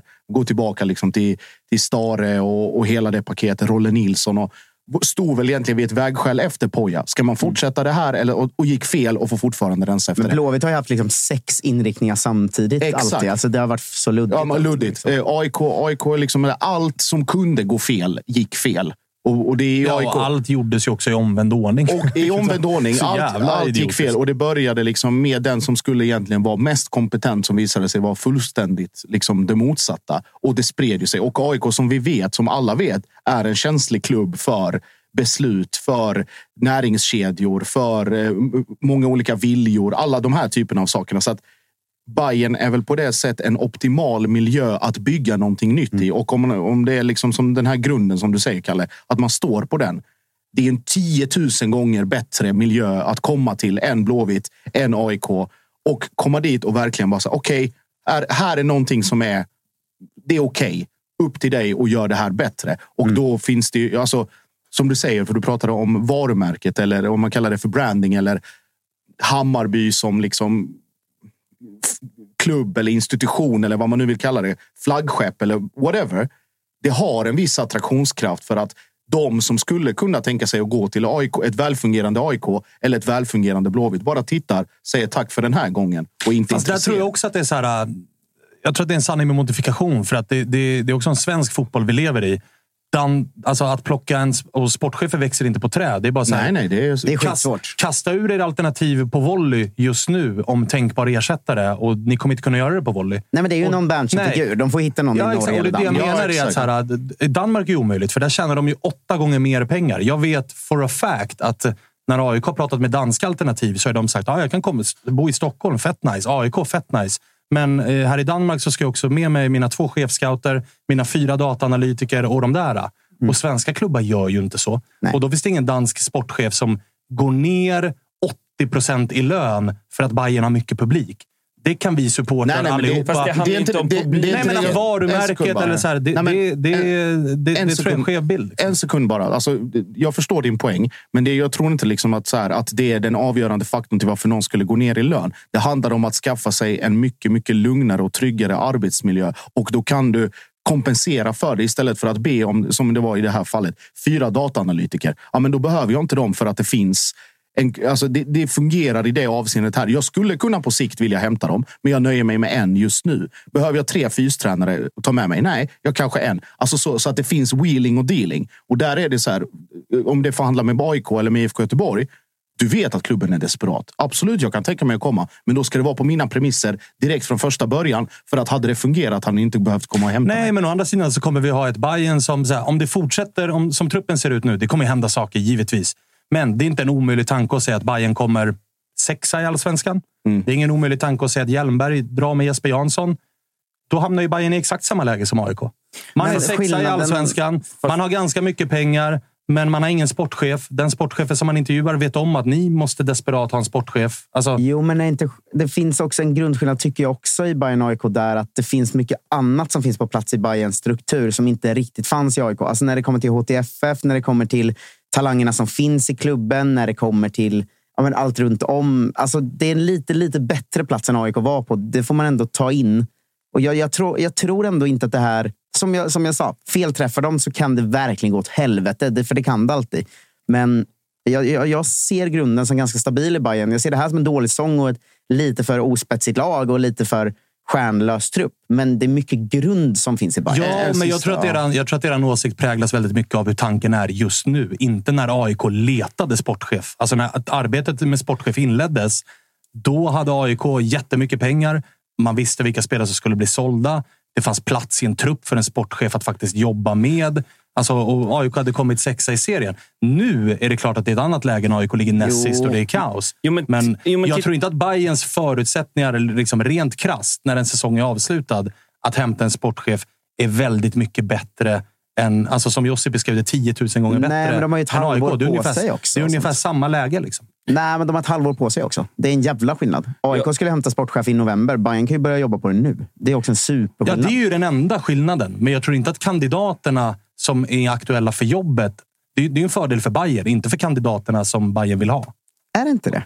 Varför skulle det vara det? För att du får ett halvår på dig att lära känna klubben kanske. Du får... Och, och det jag säger också, jag tror också att en kandidat tittar på HTFF och spelarna som finns. Och det tycker inte jag är samma i AIK och Bayern. Jag tycker ändå att det är en skillnad i förutsättningar. En sista grej också, så här, alltså innan du får avsluta Kalle. Eh, det här med att det finns en stabilare grund. Vad jag menar är att saker, alltså organisationen fungerar bättre. Saker är mer på plats än vad de är i de här två andra klubbarna. Det finns inga tveksamheter om vem som har vilket respektive ansvarsområde. Däremot, för att nyansera det lite grann. Jesper Jansson har gjort ett, ett superjobb för Bayern i, i alla Bajares ögon. Däremot kommer, de få, alltså, däremot kommer Bayern behöva ta konsekvenserna av det här sommarfönstret från förra året i kommande ett, kanske till och med två fönster. Och vinterfönstret till viss del också. Ja, ja men alltså, man behöver städa efter det också. Vad jag menar att den städningen är inte lika grov att göra eller svår att göra. Den är svår på sitt sätt. Men jämför det, sätt det i paritet med vad som finns runt omkring och de klubbarna som är i en sämre tabellposition än Bayern. Nu har, ni, nu har ni fått skit och jag tycker ni borde få ännu mer skit för att ni ligger där ni ligger. Och det är haveri och Cifuentes och hela den grejen. Men likväl, det är Okej, det, är inte, det är inte fem av fem, men det är fyra av fem att komma till Bayern och det är två av fem att komma till AIK eller Blåvitt. Men vi ska säga att nu säger vi möjligheterna. Det finns också motsättningen. Det är svensk fotboll. De kommer ju träffa fel och allt kommer gå åt helvete. Så, så funkar det. liksom. Men eh, nu pratar vi mer om liksom, de positiva delarna som jag kanske tänker finns i Bayern. Men det, det är klart att det är, det är en superrisk. Det är det alltid när folk försvinner. Liksom. Så här, nummer ett. Det jobbet som Jansson och Hjelmberg har gjort i Bayern är helt fantastiskt och det kommer alla Bayern vara sjukt tacksamma för. Men som Det- ni är det inne på, säger jag inte emot. nej, men den plattformen som vi har, precis som Tapper är inne på, med HTFF, med den organisationen, den styrelsen som finns idag. Det finns en strategi, det finns en playbook. Det är mer att kliva in i en ja, men en, en, en välfungerande maskin. Sen behöver vi fylla på med duktig, kompetent personal i den. Men det var ju mycket värre. Ja, men titta på Manuel och hela... Alltså det var ju ett haveri i ganska många led i Gnaget. Ja, jag vet. Och det, är där jag, kontra det, är där jag, det är där jag menar att ni går bort er lite grann i att så här, när förändringen på sportchefsposten gjordes i Ja. AIK i november, då fanns en styrelse på plats som har suttit länge med en kontinuitet. De har suttit två, tre, fyra år. Det finns en vd i klubben. Det finns allting. Det finns en liksom, vision. Så här ska vi jobba, så här ska vi värva, så här ska vi sälja. Bayern och HTFF, absolut. Men AIK har i tio år varit topp tre i Sverige på att slussa fram talanger. Och det kommer nya på löpande band och alla visste att Fesaye och Tajari, Viktor Andersson. Skillnaderna mellan AIK och Bayern på så sätt när man väl inleder sin jakt på en ny sportchef är i min bok minimala. Och det är det jag menar med... Och framförallt så menar jag att så här, de sportchefer man letar efter som kanske har dokumenterad erfarenhet och som har varit länge sportchefer. De är ju i klubbar där gräset redan från början är grönare. För majoriteten av dem är i Danmark. Där tjänar de 500 000 i månaden. Det kommer vi aldrig kunna matcha. De vill ha med sig sin stab. Det kommer vi aldrig kunna matcha. Och då behöver Bayern göra... det- Alltså det finns en anledning till att AIK landar Sarpsborgs sportchef. Det är, liksom, det är på den nivån man landar i stort sett. Ja, du, kommer men- inte kunna ta, du kommer inte kunna ta Rosenborgs sportchef. Nej, men att titta på dem... Och, Det är i och för sig Micke Dorsin, ja, så det, vill du inte ha. Nej, det är det jag menar. Det vill du inte ha. Då stryker vi ett namn från listan. Ja. Och så börjar vi beta neråt. Det Och så- roliga är att det tittar vi på enda man vet är ju typ så här Jocke Persson. Alltså det, är Ja, där, men det- det är det jag liksom- menar. Det är där man landar. Men det kommer ju vara att de hittar någon, någon spansk eller whatever. Någon, någon lustig man aldrig hört talas om. Och så kommer det gå antingen åt helvete eller jättebra. Jocke känns ju dock sjukt Bayern-kompatibel. Han, verkligen. han hade, han hade ni få älskat att jobba liksom- i Bayern. Det Nej, första han gör är att signa 30 så division 2-spelare till Bayern. Jävla nej, men tittar man också- men titta Jocke på- såg på semestern i Rio. Kom, kom. Skillnaden också mellan de här klubbarna och Bayern. Vi mår brutalt mycket bättre ekonomiskt än vad ni. Titta bara på... Fast AIK vi- mådde ganska bra ekonomiskt i vintras också. För, ja, men titta, nej, men titta på försäljningarna som gjorde under eh, föregående år. Det var någon som hade ställt upp det och sa att vi sålde för lika mycket som Gnaget och Diffen gjorde tillsammans under 2022. Mm. Vi sålde och och mår väldigt mycket bättre. Plus nu att vi sålde Veton och tjänade där. Sen absolut, vi har gjort stora investeringar under föregående fönster i somras och i vintras. Men vi mår bättre ekonomiskt. Ni mår bättre ekonomiskt, men ni, mår, ni är också beroende av att hålla den nivån konsekvent i flera år framöver. För att det är inte bara det investeringarna på planen som liksom har synts att man har sålt och köpt för så mycket. Årsta växer, HTFF kostar, damlaget kostar. Allt det här. Ja, alltså utgifterna är Ja, mycket utgifterna är Ja. enorma. Och det blir också så här att även om man står på en bra grund ekonomiskt så är man beroende av att de ekonomiska hjulen liksom fortsätter att snurra. Skulle det bli någon sån här, vi kallar det för pandemieffekt, när alla trodde att världsekonomin skulle bromsa av och, och hela den grejen. Ta det i ett sammanhang i Bayern när man får in istället för sex, säljer för 60-70 miljoner varje år, att man plötsligt säljer för 10-15. Då går det fort åt andra hållet. Och det är, det är man smärtsamt medveten om. Malmö, vad var det planerat? Vad var det? 40-50 mille back i år. Sen kom Hugo. Smack. Och Mm. så var den affären ur världen. Där sålde Malmö på en affär för lika mycket som Bayern gjorde på hela förra året. det är klart att det finns vissa klubbar som mår ännu Ja, bättre. och sen så, går det, sen så går det att vrida på den där. Jag såg också den där statistiken. att så här, 2022 sålde Bayern för eh, dubbelt så mycket som AIK gjorde. Man bara, ja, men 2 januari 2023 sålde AIK Joe Mendes och Yasin Ayari för åt, alltså, Det blir så här, från Ah. när börjar man räkna? Vart Ja. väljer du att lägga liksom, aspekterna Men är inte, i... um, alltså nu blir det ofta att man refererar till sin egen klubb, men det gör vi alla. Men, men liksom, för några år sedan var ju vi ungefär där Hammarby är nu. Vi skulle byta ut väldigt mycket sportsligt. Vi hade jättemycket ekonomi. Vi hade gått bra några år. Vi gick snett. Nu går vi back 30 miljoner per år och allt går åt helvete. Liksom. Ja, men exakt. Mm. Alltså, jag menar, det är lätt att det blir så också. Så att det är klart att det blir en jävligt viktig vinter för Mm. Hammarby. Ja, och så här, jag, jag eh, är absolut av åsikten att så här, du kan byta tränare och spelare hur mycket du vill. Har du en sportslig ledning som fungerar, det är egentligen den stora risken. För det är de som ansvarar för den röda tråden och det finns så extremt jävla få. Alltså titta på Malmö. Det räckte med ett år där Daniel Andersson skulle chilla lite mer. Georgsson skulle komma in. Vi såg hur det gick. Och så helt plötsligt så var det bara, nej vet ni vad, vi får gå tillbaka till Daniel Andersson och så får han rädda upp det här. Och nu har Malmö ekonomiska muskler för att kunna rädda upp det på så kort tid. I skillnad, till skillnad från klubbar som Peking och AIK. Och vi får se om det blir Bayern. Och vi, vi märkte vad som hände med Djurgården. Deras glansdagar, Bosse Andersson. Och sen valde han att och liksom, äh, nu ska jag göra någonting annat. Var ju på väg att åka ur. Fick ju kvala mot Assyriska. Tills, och det, var, det var ju nära konkurs. Sen fick Bosse Andersson komma tillbaka och bara, okej, nu räddar vi det här. Med, med kravet att de skulle komma med Henke Berggren. Ja, men exakt. Och det var liksom att där går ju han in med de premisserna att okej, ni vill ha mig, men då ska jag ställa krav. Ja, och så här, titta hela Djurgårdens 2000-tal så finns det en sak som är röd tråd över framgång och det är Bosse Andersson. Man har testat med andra, det har gått åt helvete. Och under 2000-talet så finns det en person i Bayern som man kan peka på. Det är Jesper Jansson. Där det är så här, under hans period så har Bayern gått och blivit ett topplag. Innan dess var det ett superettanlag. Vi får se vad det blir efter det. Jag Glöm inte 2001. Jag, jo, men... Okej, undantaget som bekräftar Nej, men regeln. alltså, men ni hela fattar om- vad jag menar. Att många av våra svenska klubbar så är det ofta en starke man. Och innan den och efter den så har det varit Hawaii. Detsamma gäller mitt jävla AIK också. Så att det är liksom... Det, det, det, där har det varit Björn Westström som har varit liksom, tog oss från att vara jojo till att stabilisera oss och vara topplag. Och vi var, efter Malmö i tio års tid så var vi det näst bästa laget. Och vi ser hur det har sett ut när Björn Westström har lämnat. Då har vi två gånger på tre år varit nära att åka ur allsvenskan. Jävla gåshud när Bayern tar Peter Hunt nu. ja, nej, vi får se. Eh, hörni, vi ska ringa eh, Viktor Edvard sen och kolla vad fan han ska pyssla med i, i, på semestern till att börja med. Då. Eh, vi ska bara få tekniken här att funka, Kalle Nilsson.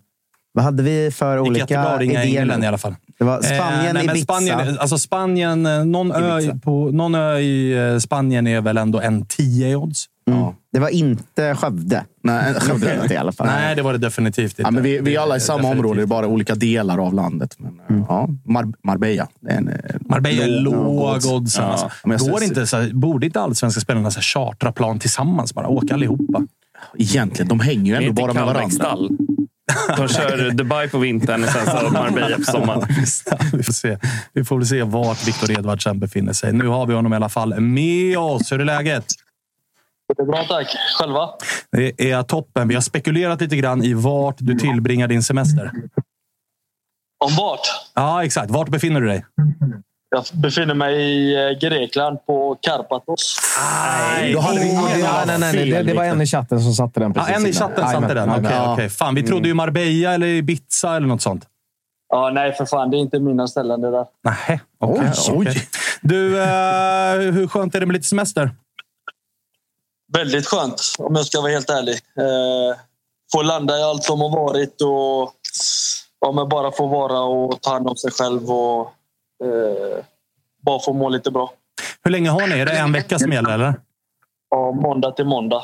Ja, Okej, det är lagom. Vad, eh, vad säger du annars om den här våren som fan har varit lite eh, jojo för Djurgården? Det är svårt att liksom sätta fingret på vad det har varit, men det har varit ömsom vin, ömsom vatten känns som. Ja, men så är det. ju. Vi fick ju kanske inte den starten som, eh, som vi ville få. Eh, rent poängmässigt och även spelmässigt kanske vi eh, kanske ja, men gick för hårt på att hitta ett, ett sätt att spela och när inte det fungerade så var vi tillbaka på det gamla och så vidare. Så att vi fick ingen kontinuitet i saker och så eh, var vi inte tillräckligt bra heller. Eh, så att, eh, men nu på slutet så har det ju sett bättre ut och vi har varit mycket bättre och framförallt ja, med de tre matcherna vi hade på en vecka där var ju nyttiga för oss eh, för att ändå ja, men haka på lite där bakom. Hur mycket av eh, förklaringen till den knackiga starten lägger du på det där Conference League-slutspelet som ändå kom in och ja, vad ska man säga, störde lite grann i liksom det som för alla andra lag var en normal start på serien? Så hade ju ni den där, det där dubbelmötet som såklart tog jävligt mycket fokus. Ja, men, nej, men så är det ju. Eh, det var ju många av oss, eh, vår största match i princip. Eh, en åttondelsfinal i Conference League. Det, oavsett om det är Conference eller någon annan eh, Champions League eller något, så är det jävligt stort att få spela de här internationella matcherna och man får en jävla erfarenhet av det. Eh, sen såklart hade vi kanske trott på ett bättre resultat än vad utfallet blev. Eh, men samtidigt det är så jävla svårt att säga om det är på grund av det eller om det är något annat. Det, vi vill ju ha svenska lag som ska ta sig långt i, i de här mästerskapen och då är det ju en grej att kunna hantera. Ju.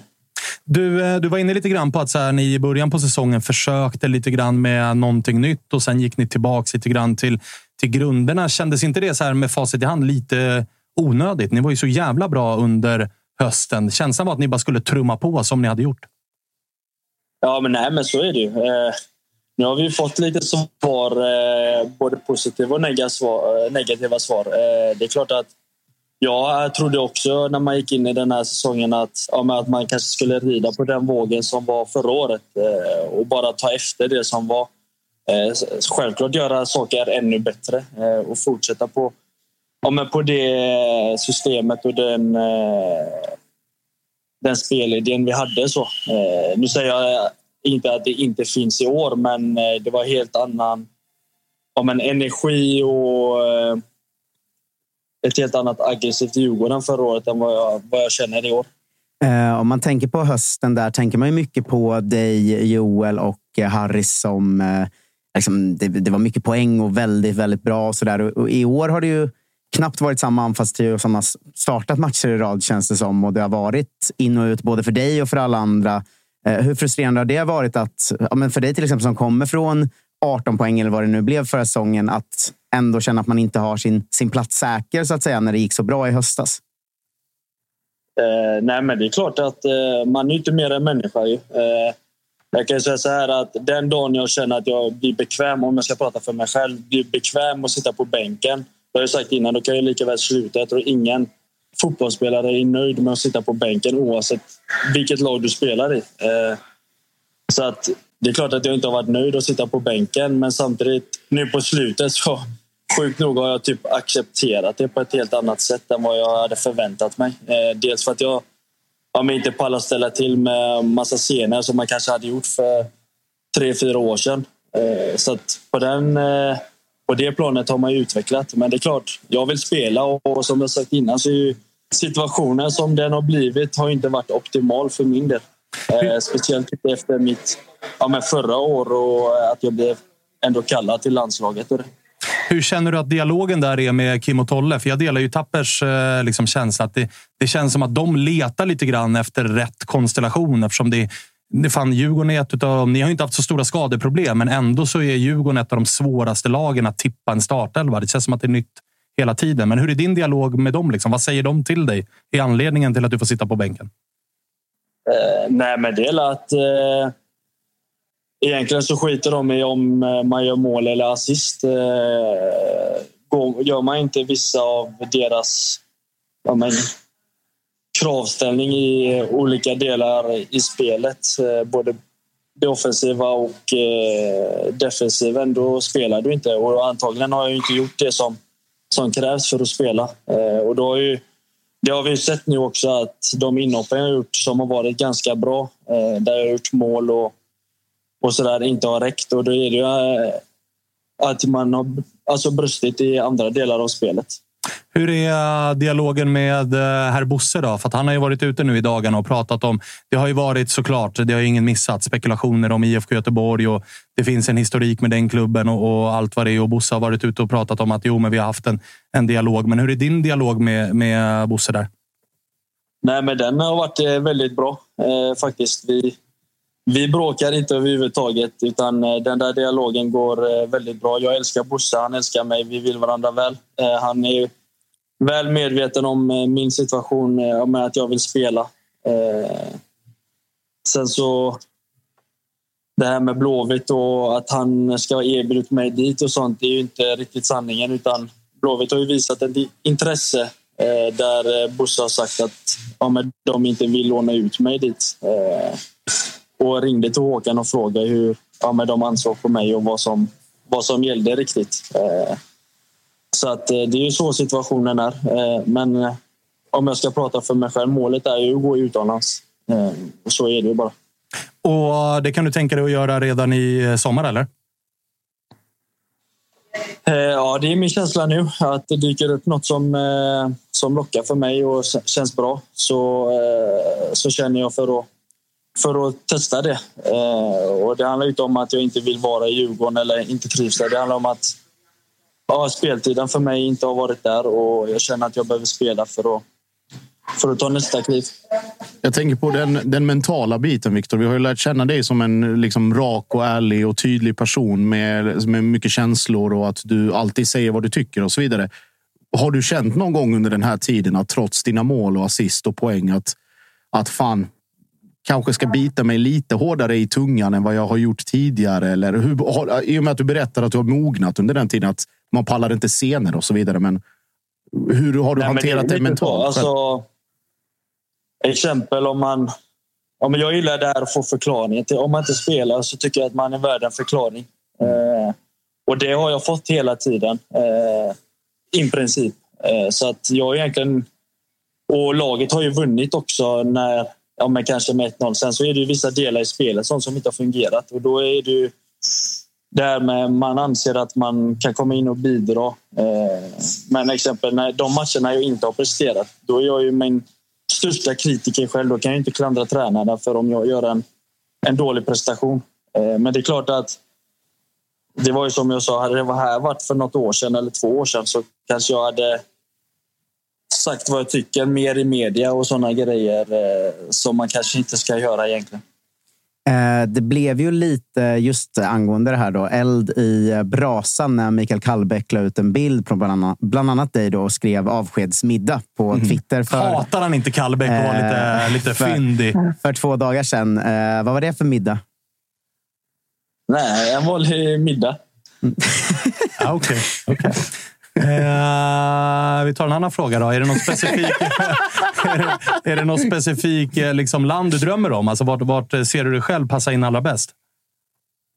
Oj, det är så svårt. Eh, alltså jag står ju inför ett... Ja, men inte ett val så, men... Eh, antingen så går man ju för pengarna eller så går man på det sportsliga. Eh, och jag har alltid varit mån om att göra rätt steg så där. Eh, så att jag sitter ju i så här... ja, Jag funderar ju mycket på vad det här rätta steget är. Eh, och sen hur länge man själv känner att man vill hålla på med fotbollen. Eh, Så att, eh, ja, jag vet inte riktigt. Hur mycket brottas man med där? Alltså, du är ändå 27 bast. Du har gått verkligen den långa vägen. Alltså via liksom, lägre divisioner, inte tjänat så mycket pengar. Du kommer upp i, i Degerfors där och slår igenom. När ni går upp i allsvenskan så är Degerfors garanterat den klubben som betalar ut lägst löner. Nu lär du ha fått ett hyfsat lyft i Djurgården, men du har ju liksom inte tjänat pengar så att du här och nu kan sluta med fotboll och sen leva i en lyxliv resten av karriären. Så du vet ju om att du har du har bara ett visst antal år kvar. Och jag hör ju på dig att du är lite så här, fan ska jag gå till Ska jag gå till ett mittenlag i Holland och försöka bli ännu bättre och sen ta nästa steg? Eller ska jag dra gulfen liksom och tjäna fett med pengar, men då är det typ det sista jag gör? Hur, hur jobbigt är de tankarna? Nej, men det är ju så. Eh, Det är klart att, eh, som du sa, jag har gått den långa vägen och eh, under den här resan har man egentligen inte hunnit landa i egentligen vad man har gjort och hur långt man ändå ja, är på väg att ta sig. Och då står man ju här nu om man ska välja ja, men Sydkorea, Dubai, de här länderna eller om man ska eh, gå till de här sportsliga stegen. Eh, Så det är klart att eh, jag står och väger där just nu vad som, vad som är bäst eh, för mig och för, för min ekonomi. Dels eh, nu och i framtiden. Så att, eh, men så här, holländska mittenklubbar och sånt, det är ju, eller bottenlag, det är inte aktuellt för min del. Något som kan vara aktuellt, Viktor, jag pratar, eller när vi pratar med de här utlandsproffsen som vi ringer, eller folk som är på väg utomlands i alla fall. Jag kan ju rekommendera att vi behöver ju en anfallare i Hajduk som kan spela bredvid Marco Livaja. Jag tror att ni har ju samma temperament och lite samma Det hade varit en anfallsduo. Victor helvete, Edvardsen, Marco. Levaja i split. Oh, Oj, Det hade inte varit dumt. Spela i högsta ligan i Kroatien och i Split också. Det hade varit perfekt. Ja, där har du mått. Och jag kan säga att där, där är inte de små, små lönekuverten heller. De kanske kommer... eh, Häl, hälften kommer legalt, hälften kommer i kuvert. Men det, är- det är en Ja, bisak. De kommer i alla fall. Någon gång kommer de. Eh, Josip åker Kanske få eh, gå till någon sån här liten butik runt hörnet och hämta pengarna. Ja, ja, ja, inga problem. Inga. Josip åker ner imorgon. Han kan lägga några goda ord om inte annat. Vi fixar det. Ja, för Hur, fan, det hur, låter bra. hur avundsjuk är man på en sån som Lukas Bergvall nu som inte behöver tänka någonting alls på de bekymmer du har? Utan han är ju bara så här karriärsplanera och hålla på. Du har lite andra dilemman. Liksom. Ja, nej. Det är ju... Man önskar ju att man var i hans eh, ålder och i, hans situation. Eh, han har ju hela framtiden framför sig. Eh, men jag hackar lite på honom där när vi kör lite avslut och sånt. Att, eh, ska han gå till United? Eh, då måste han vässa lite på högertassen där. Ja, det, det håller jag med om. Men du, Blåvitt, skriver vi av det helt eller? Ja, alltså jag, jag kan inte säga någonting om det. Jag vet att de är intresserade och att eh, de har frågat om ett lån där Bosse har sagt nej. Eh, sen vad som händer nu de närmsta veckorna får vi se. Eh, som sagt, min prio är utlandet. Ja, det förstår jag. Det förstår jag. Du, eh, du ska få fortsätta njuta av eh, semestern i Grekland. Tack så mycket. Tack för att vi fick ringa. Ha det fint. Ingen fara. Ha det gött grabbar. Tack,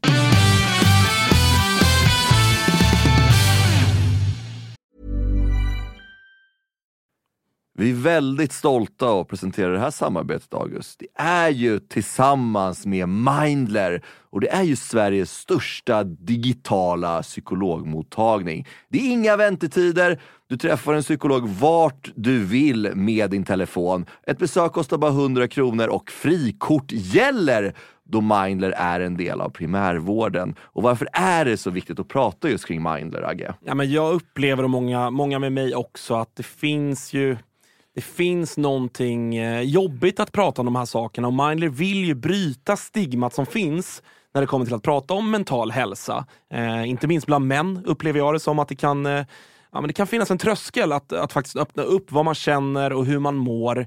Och därför tycker jag att det är väldigt glädjande att på senare tid så är det ju många idrottsmän och kvinnor, några i allsvenskan, som har öppnat upp och pratat om eh, sin psykiska hälsa på ett väldigt fint sätt, vilket jag tror eh, man kan vara med och bidra till att bryta det här stigmat. Verkligen, och du hade ju en liten intressant gäst i er podd för någon vecka sedan. Det var AIKs psykolog med. Lyfta ja, någonting exakt. kring det här. Ja, men det var intressant. Eh, Jon Hasselqvist heter han och eh, det var ett eh, väldigt intressant samtal där vi, där vi kom in på hur mycket det mentala spelar in i form av prestation, men också hur viktigt det är att man som människa ska må bra för att prestera. Och Det går ju att applicera såklart på fotbollsspelare, men också på sådana som du och jag, alltså vanliga människor i sin vardag.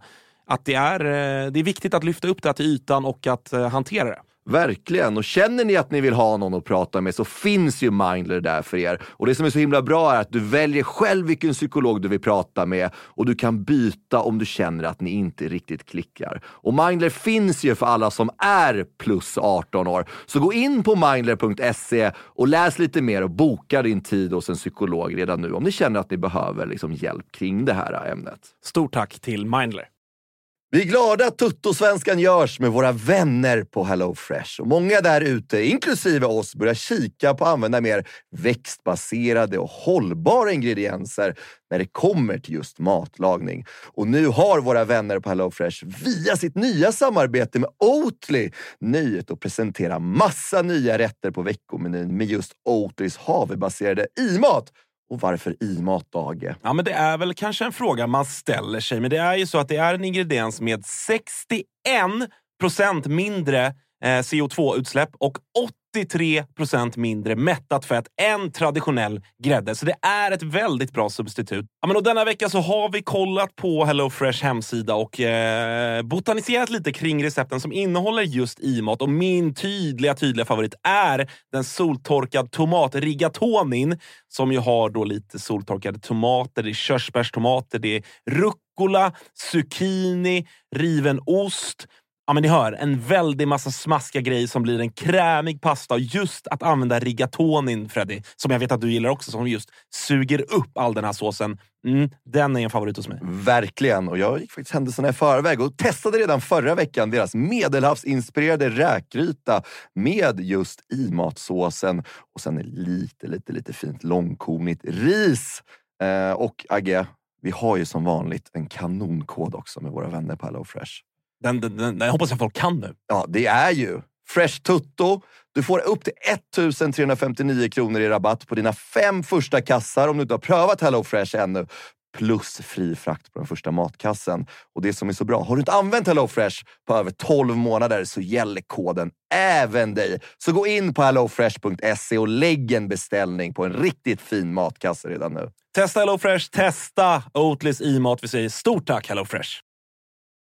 Vi är sponsrade av eh, MQ, August. Eh, Mm. Det har varit, eh, vi har gått nu hela säsongerna. Först vinter och sen så förvår när man ska ha overshirts på sig. Man kanske vill ha en liten fleece. Och nu äntligen är försommaren här. Och då kommer också Dobbers nya sommarkollektion som de kallar för Sunset Horizon Club. Den här spången är inspirerad av surfen. Just det. Det, det, det är väldigt... så här, Om, Vad har du för relation till surfen? Ja, men stor relation. Varit i Brisbane eh, ser. och eh, där är mycket vindsurfing. Sen så ner till Byron Bay där, där jag testade på vågsurfing. Och sen höll jag på att stryka med på, eller utanför Kota Beach då, när det kom en sju meters våg och tog mig. Ja. En minut och 30 sekunder senare så hittade jag upp till någon slags yta, skrapsår överallt. Den här kollektionen är då inspirerad av eh, surfen. Det kan man se i silhuetterna. Det är väldigt trendy att eh, gå i lite mer raka silhuetter nu för tiden. Du gillar den? Ja, men jag gillar den. Eh, jag tänker att vi kan prata lite om de olika nyckelplaggen som ju finns här. Det är ju eh, knälånga shorts till exempel. Skjortor med print och lite brodyr i lite olika färger som jag tror kommer vara ett eh, stående inslag på inte bara Stockholms gator utan Sveriges gator när sommaren kommer. Vi har också en hel del overshirts till de eh, lite ljumna sommarkvällarna. Sen så gillar jag en trend som har kommit som också hittar in i Dobbers eh, sommarkollektion här som är sets med både shorts och overshirt. Exakt. Kortärmad overshirt som man Mm. kan gå, gå runt i. Jag, jag gillar det. Så är det. Och även eh, linnet. Det är mycket olika typer av eh, texturer och material i den här kollektionen. Linne står sig fortsatt starkt, men det finns också en eh, he- hel del tencellskjortor och, och annat. Bomullsutmanaren Tencel. Ja. Om ni inte har testat det så kan jag rekommendera. Väldigt mjukt, luftigt, härligt. Ja, men så är det. det finns någonting för alla. Hur gör man då för att handla det här, Thomas? Jo, man går in på mq.se eller så besöker man sin närmsta MQ-butik. Eh, Där hittar man såklart eh, Dobbers sommarkollektion som alltså heter Sunset Horizon Club. MQ.se eller någon av butikerna. Vi säger stort tack till MQ. Tuttosvenskan är sponsrade av ATG, eh, våra eh, bästa vänner. Det går ju så bra för oss där inne och vi har det så härligt. ATG.se tutto hittar ni alla våra spel på, både andelarna till Big Nine och våra tripplar och specialspel. Nu till sommaren kommer det komma ut långtidsspel på alla allsvenska lag för de sista 18 omgångarna här. Eh, så det blir ju eh, kanon. Första Big Nine sen där i början av juli är ju också bara allsvenska matcher. Då ska vi ju in och, in och krossa Olen och Wilbacher och gänget. Det ska, det ska vi ändå vara tydliga med. Eh, spela bara om du är över 18 år gammal och om du inte har problem med spel, för då går du till stödlinjen.se istället. Tack ATG. På tal om att vara tydlig. Han var inte otydlig. Viktor Edvardsen. Inte helt nöjd med sin nuvarande situation. Topp eh, tre mest tydliga samtal i den här podden. Och då har det varit en del tydliga, ska gudarna veta. Alltså, när vi- när vi ringde- öppna böcker. Ja, men när vi ringde Micke Hjelmberg, då fick vi ändå liksom, vi fick vrida lite grann på att så här, vad menade han egentligen med det här? Eh, Viktor Edvardsen söker aktivt en flytt. Men alltså, han sitter ju och spekulerar om vart han ska flytta med oss i en podd. När han fortfarande tillhör Djurgården. Det är klart, han kommer inte spela med för Djurgården. Men eh, jävligt uppfriskande när Ja. spelare är ärliga. Och så här, jag, kan, jag, jag förstår verkligen hans eh, dilemma. Att så här, eh, han är 27 år. han började tjäna pengar på fotboll. Alltså bra pengar på fotboll för ett och ett halvt år sedan när han gick till Djurgården. Jag förstår, och så här, det har inte blivit som man tänkte sig. Det var ett bra år i fjol. Jag förstår alla djurgårdare som är så här, det är en guldgubbe att ha i ett lag. Alltså även om han startar eller hoppar in så är det så han kan avgöra matcher, han kan göra mål, han kan göra assist. Jag fattar alla djurgårdare att han blir lite publikfavorit för att han är liksom, han är ju i grunden en av oss. Och då menar jag supporterskallen Viktor Edvardsen. Så det är ett tungt jävla tapp, men fullständigt logiskt att det blir så här. Alltså, jag, jag ser ju Haido komma där. Alltså, det är Det så... där är ju en dröm du har bara. Nej. men, och, Vic- man ska veta att Viktor är kanske topp fem spelare jag har skrikit på mest i motståndarlag i mitt liv från alla bortaläktare någonsin. Men eh, han och Livaja i en kombo, Nikola Kalinic som, eh, som eh, första inhoppare. Alltså, han gör ju sig i den kroatiska ligan också. Man vet ju att han har minst tre röda i sig per säsong. Det finns VAR i ligan, så han kommer ju åka på det också såklart. Nej, men så, det, det är en perfekt profil i en perfekt liga som också hade behövt den typen av Livaja-figurer där all skit kretsar kring honom. Då kan man ha, få en radarpartner och bara göra liksom, kaos. Det hade varit kul. Det hade varit jävligt Men roligt han faktiskt. säger ju själv, han kommer ju dra till Sydkorea eller Gulfen. Den är ju klar. han gör sina tre, fyra år utomlands, cashar hem och sen så flyttar han hem till Götet och får avsluta sista åren i Göteborg. Just det, för han, är lite, han är fortfarande också... Det är, Ja, men nu han är- vill ju nu- bevisa. Jo, men nu är ju ingen IFK Göteborg-supporter med här. Men han är ju också lite för ung för IFK Göteborg, va? Alltså, Han är ju 27 liksom. Som hemvändare så ska Ja. han ska ju till Göteborg om åtta år. Om han, är, han är för hel. Nej, men och det tycker jag är trå- tråkigt. Alltså, jag hade ju gärna sett honom gå till IFK Göteborg nu. Jo, men man fattar ju. Fan, han, Jo, såklart han att man gör ja. det. Men om jag bara tänker liksom bantermässigt. Shithousery. Alltså shithouser i allsvenskan. Ett desperat IFK Göteborg som skriker efter en offensiv liksom, referenspunkt, Mm. hjälte, någon som ska rädda dem ur krisen. Viktor Edvardsen är ju faktiskt klippt och skuren för att Mm. gå till Göteborg den här sommaren. Och Sen måste man också uppskatta så här. Nu Viktor Edvardsen var jävligt öppen och ärlig med oss. Men Bosse har ju varit lika öppen och ärlig i media. Att så här, jag ringde Mild och vi har pratat om det. Och så här. Mm. så att det, är, det är typ den öppnaste förhandlingen man har varit med om mellan två svenska Ja, klubbar. verkligen. Men en grej jag reagerade lite på som, som vi liksom inte följde upp här, det var ju att jag tyckte ändå han var ganska tydlig med att han är lite besviken på att han liksom inte fått tillräcklig förklaring för att ha blivit bänkad. Och den kritiken har ju kommit förut mot Kim och Tolle också. Ehm, verkligen. så att eh, det, det är väl lite intressant om flera spelare börjar glimta på den dörren. Att liksom, ja, de har superbra relation med dig så länge du spelar och gör det bra. Men, men så fort du faller ut så har de problem att upprätthålla det lite. Med vissa typer av karaktärer då ska man ju säga. Edvardsen är ju en speciell karaktär. Det är därför han sitter här och pratar. och sen så ska vi men, med- men det är ju intressant ändå. Ja, och det måste vi också lägga lite grann på. Så skit i relationen, men jag lägger det ju ganska mycket på Kim och Tolla. Att så här, vänta nu, ni hade en gubbe som förra säsongen ger 9 plus 9. Att ni år två inte får ut mer av den här spelaren. Och ni det slutar med att han var sitter i media fyra månader senare och öppet prat, prat, spekulerar om vilka klubbar han ska gå till. Det är klart det är ett Ja, misslyckande. en av de liksom. klubbarna liksom är IFK Göteborg. Alltså, det här är en spelare som Djurgården pröjsade 7 miljoner för. Där någonstans. Eh, nu vet inte jag om det var fem eller om det var nio eller vad fan det var. Men det är ändå så här. Det är en jävla prekär situation som har uppstått här mellan Edvardsen, Djurgården och ja, potentiell kommande klubb. För det, Mm, ja, märkligt. Märkligt att det har blivit som det har blivit. Speciellt, alltså nu är det såklart det är ju jättekul för oss att han är så öppen och är med här. Det är, Såklart. ju underbart, men det är klart att det är en, en situation som är speciell. Och hade jag varit djurgårdare hade jag nog inte varit nöjd med den. Liksom. Nej, nej, nej. Det blir väl... Jag gissar att det här kommer landa på oss på något sätt. Jag försöker bara lista ut det hur. Men, Ja, det, det här kan fan inte vara vårt. Jo, det, det, kom, det kommer hittas sätt att få det här till, till uh, vårt fel. Det, det är också på den tiden på året. Va? I och med att det inte spelas matcher så är det väl läge för någon att börja bojkotta igen.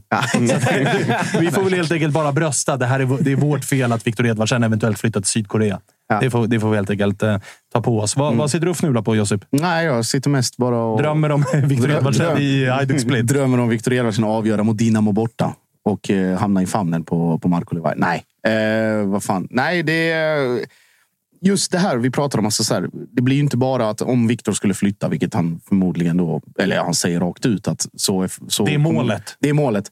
Att vi blir ju också en profil fattigare på i det avseendet att vi tappar någon som alltid säger vad den tycker. Just inte- därför vill jag ha till Blåvitt. Ja, jag förstår det. Och det Bosse, Håkan, lös! agera. Nej, men att, att den här biten, det, det här är någonting som vi måste vara, vara rädda om och vå- vårda mer. Inte bara vi som håller på med liksom någon form av supportermedia, men även folk som håller på som skriver för etablerad media. Att liksom kanske inte ta alla strider med alla spelare och att även om det sägs något kul varje gång så behöver man inte brassa på med rubriker kring det. Eller så här, att vara bättre på att vårda de här relationerna. För till slut så handlar det någonstans också om, om spelarnas bekvämlighet och att de också känner att de kan säga saker och vågar säga saker och att det tolkas på rätt sätt. Och att det inte bara blir skandaler bara för att göra det till en skandal. Så i det avseendet ett, ett jättetapp för, för serien och för, för Djurgården och supporterna i allmänhet. Tungt tappat på ett halvår tappa Levi och Edvardsen. Två av de Ja, enda spelarna som säger mer än flaska. Och liksom. dessutom eh, alltså Darjan, för all Ja, del ja, också. ja, verkligen. Även ifall han den gången han var med hos oss typ precis hade vaknat och inte var på sitt allra bästa humör. Det kändes som att han dagen innan hade fått en sån, prata inte i media nu. alltså dagen innan han var med exakt, hos oss. Liksom. Exakt. Eh, men i övrigt så är han ju en, liksom, på plan, men också utanför plan, så har han ju faktiskt visat sig vara en jävla härlig profil. Och man saknar ju Darjan. Jag saknar ju inte att möta Darjan. Jag saknar ju inte att se han göra två plus två varje match för Bayern. Men jag saknar ju profilen Darjan. Och nu ser man ju hur Ludvigsson har banat väg för hårt arbetande svenska anfallare i den sydkoreanska ligan. Oh ja. Det är ju därför Edvardsen drar dit och ska vara den som Ludvigsson är för Ulsan Hyundai. Vi värvade ju Var- från Sydkorea igår. Det var inte Ja, så. just det. Vi värvade ju för fan Jeppe Janssons son. Ja, Kevin eh, Nils Lennart Höger Jansson. Eh, men det kändes så himla så här... Alltså han kommer säkert vara jättebra. Vänsterfotad mittback och 20 22 och allt det här. Det är ju allt det man vill ha. typ. Men det var ändå att man kände så här, fan värvar vi från Sydkorea nu? Det, är- Jo, men det, är också, det är också spännande att Jesper Janssons son är alltså, vad är han, 22? Mm, ja, 21 eller 22. 21 eller någonstans. 22. Han har alltså redan varit i Danmark, Bulgarien, Sydkorea och nu i Norrköping. Plus, plus Mjällby AIF. Plus Mjällby AIF en gång i tiden med Milos Milojevic som eh, Givetvis. tränare. Givetvis. Vi har ju också Bosse Anderssons son i laget. ju. Eh, så att nästa steg är väl att kolla Berntjens, om han har någon grabb. det, det är spännande att Tonnas värvningsstrategi och kolla andra sportchefers släktträd. Ja, ja, men det är Så vad har vi märkligt. här nu då? Har Berntsen någon kusin som spelar fotboll? Det stör mig mycket med så här, för Bosse Anderssons son ska ju vara duktig. Han är ju 17-årig målvakt och har lovordats väldigt mycket internt. David Andersson, han, han ska vara jättebra. Och då vet man så här, blir han bra kommer han gå till Djurgården. Så, jävla tråkigt. Ja, exakt. Det är faktiskt deppigt. Men eh, det händer ju grejer på Silly. Alltså, eh, och Larsen taggar ifrån eh, Häcken. AIK har väl ryktats Väntat med... ändå. Ja, jätteväntat. AIK har väl än så länge kopplats upp med ungefär 19 nya spelare. En dansk senast, det gillar inte Spångberg. Mm. Nej, Spångberg det är därför Spångberg ser vi aldrig mer av. Han har ju tagit till någon rep någonstans nu. Men eh, det händer grejer, sannerligen. Det är bara in och kika på vår Instagram. Vi uppdaterar ju hela jävla tiden. Eh, så att in och följ oss eh, där. Vi ska väl också Riktigt- säga... Riktigt deppigt, bara måste säga. Olden Larsens klubbval. Vart Ne- fan drog Neck Nijmegen i Holland. Jordan. Larssons gamla klubb? Ja, det är deppig som fan. Riktigt tråkigt. det, Skittråkig. det är ju fortfarande mer upplyftande än hissingen. Ja, jag säger inte det. Har du varit i Nijmegen? Alltså, det, det är också så här Nej, märkligt så att det inte... Hisingen. Nej, det, ja, det är sämst. Nej, men det är också lite märkligt att så här, han har gjort den våren han har gjort. Och det han är bästa blir- given i laget.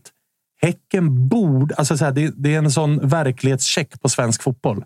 Mm. Att det, är så här, det laget som alltså ligger trea i serien ska ut och kvala i Champions League. Mm. De har dessutom garanterat en bra kasse pengar att erbjuda. Halvgaranterat Europaspel nästan. Det är väldigt lätt Exakt. att ta Alltså, du, du kommer ju spela conference. minst gruppspel i Conference League. Ändå väljer du alltså Neck Nijmegen. Vad är det? Neck har ringt! Ja! Jag släpp allt jag har i laget där jag är stjärna. Jag ska, jag ska deppigt, kvala till CL. Det kommer minst landa i gruppspel. Nej, fy fan. Ja, det är fan mörkt. alltså. Deppig reality check alltså. Ja, jättedeppigt. Eh, Jag kom på en liten övergångstwist då, med tanke på att du bollade upp att Ludvigsson har eh, visat att eh, hårt arbetande anfallsspelare i Sydkorea går bra. Vart är Darjan? Vilken klubb? Samma som Ludvigsson. Lilla bytet då? Alltså Edvardsen till Ulsan.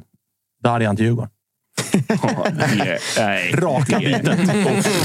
Raka bytet. Det, Då det skulle kommer det bli hända. kravaller på riktigt. Ja, det, det kommer Ni hör ju att jag bara vill åt shithousery. Ja, jag det- försöker jobba Edvardsen till Blåvitt. Kan jag inte få det, då kan vi väl få Darjan i Djurgården. Ja. Men du har helt Det släppt verkligheten nu. Du vill bara att det ska bli... Alltså, verkligen så här, nästa avsnitt. Ser ni inte Nyman till Gnaget? Nej! Nej, det gör vi inte. Svarar Wagner nu för helvete. Exakt. Men sen Erik Björkander lämnar ju Turkiet också. Mm, just det. Var ska han? Eh, Ja, men det är väl ingen... Han, vad var det? Disco hade gått ut och sagt Ja. att det är flera allsvenska klubbar som har hört av sig. Men det jag säger så här, Bayern, vi kommer ju tappa Kurtulus med eh, 90 procent säkerhet. AIK behöver mittback. Ja, det kan nog... eh, Ja. Ja, Björn Inge är ju inte klar än. Utviket? Ja, exakt. Ah, nej, det, det. Hjälmen är inte på Karl- Karlberg. Ah, nej. nej. Har du sett att alla som riktas till AIK har liksom haft eh, hjärnskakningar eller skadeproblem nu? Ja, jag vet. Det är jävla roligt. sorgligt. Alltså. Men det är väl hjärnskakningarna som gör att man sen... här, Fan, Det är ju- Gnaget! Exakt. Det är bara därför spelarna tänker att det här är ett alternativ. Det är de som kan Nej, tänka sig att gå till. Gnaget. Ja, herregud. Alltså. Eh, hörni, idag är det onsdag 14 juni. Det betyder att imorgon, lyssna på den här geniala spaningen, då är det torsdag den 15 juni. Eh, Eh, från och med imorgon så kommer vi börja släppa lagspecialer. Väldigt uppskattat som vi gjorde inför säsongen. Vi kommer alltså ta både temp och puls och statuskoll på samtliga lag i allsvenskan. Ett avsnitt per dag. Och det är så jävla fiffigt att börjar vi med det imorgon, då är det alltså ett lag per dag tills allsvenskan är tillbaka igen. Ja, det är så jävla smart. Där har vi tänkt Eh, till alltså. Ja, det, det är, Ibland. Ibland är slumpen på vår sida. Eh, men vi har, vi kommer, det kommer dagliga avsnitt fram till Allsvenskan drar igång igen om alla lag. Och eh, kanske något extrainsatt om det händer stora grejer. Ja, för vi ska säga det att på fredag så kommer vi inte köra ett vanligt Toto-svenskan-avsnitt 14.00 live på Youtube, hela den grejen. Utan vi kommer troligtvis vara tillbaka med något vanligt avsnitt i nästa vecka. vi känner att vi väntar in och känner lite lätt på rubriker, övergångar, om det händer någonting på Sillyfronten, om någon är ute och säger något tokigt och såna här grejer. Så samlar vi på oss till en riktig matig jävla sändning. Men kanske onsdag om en vecka igen. Och så får folket njuta av lag för lag-specialerna eh, dagligen. Då. Släpps eh, på morgonen, så man kan lyssna på dem på väg till jobb och på playan eller vad fan man nu pysslar med. Som också, nu när vi har spelat in ett par stycken nu, man märker att de är mycket bättre nu än de var inför säsongen. För då gissar man ju mycket. Nu har man ju liksom koll på lagen på riktigt. Jag, jag, så att jag ska, har tänkt att jag ska sammanställa hur det gått för våra långtidsspaningar och så kanske vi kör det efter uppehållet. För att det är mycket svagt. Alltså, jag lyssnar på Värnamo-avsnittet. Där sitter jag och gaggar om att Selkovic ska ha 12 poäng. Han är 0 plus 0 efter 12. Ni vet, det, var- där är man det ju var också svag. som vi hade i liksom. senaste avsnittet när Jocke var med och var helt övertygad om att Granat kommer göra 75 procent av målen med skallen. Han har väl gjort sju, inget på skallen. Och dessutom måste det vara skönt för dig Tapper, för nu kan du liksom säga att AIK är dåliga utan att Spången och jag blir arga. Ja, exakt. För det sa du ju lite grann innan säsongen, att det här kan kanske Det var ju som att man fick sluta säga det för Spångberg blev så himla sur. Ja, och nu kan, nu, liksom- kan, du- nu kan du liksom hämta hem den. Att säga, jo, men jag var ändå inne på att det här kan bli Ja, sådär. Ja, man bara, så jag tycker AIKs truppbygge är rätt, det ser rätt konstigt ut. Alltså, körde Spången Käften! Ja. Han kör också långtidsspelet. Det blir guld. Eh, nej, men jag håller med dig. Nu har vi faktiskt matcher som har spelats och, och nästan en halv säsong som har gått. Så nu finns det faktiskt grejer att prata om. Så att eh, runt eh, liksom tuppen, när den gal imorgon bitti, så har ni ett rykande färskt lag. Får se vad vi börjar med, men tror att det kan vara ditt Peking. Ja, vi sa väl att det är bra att börja med ett lag där man inte känner någonting. Ja, vi börjar lätt. Vi ska inte börja med kriserna eller topparna, utan vi börjar med bruset bara. Eh, exakt Sen så, går vi exakt vidare så. därifrån. Eh, Josip, Kalle, dubbel-Kalle till och med och eh, Marcus Tapper. Eh, stort tack för idag. Tack själv. Vi hörs. Hej. Hej. Hej. Kalmar spelar i Allsvenskan.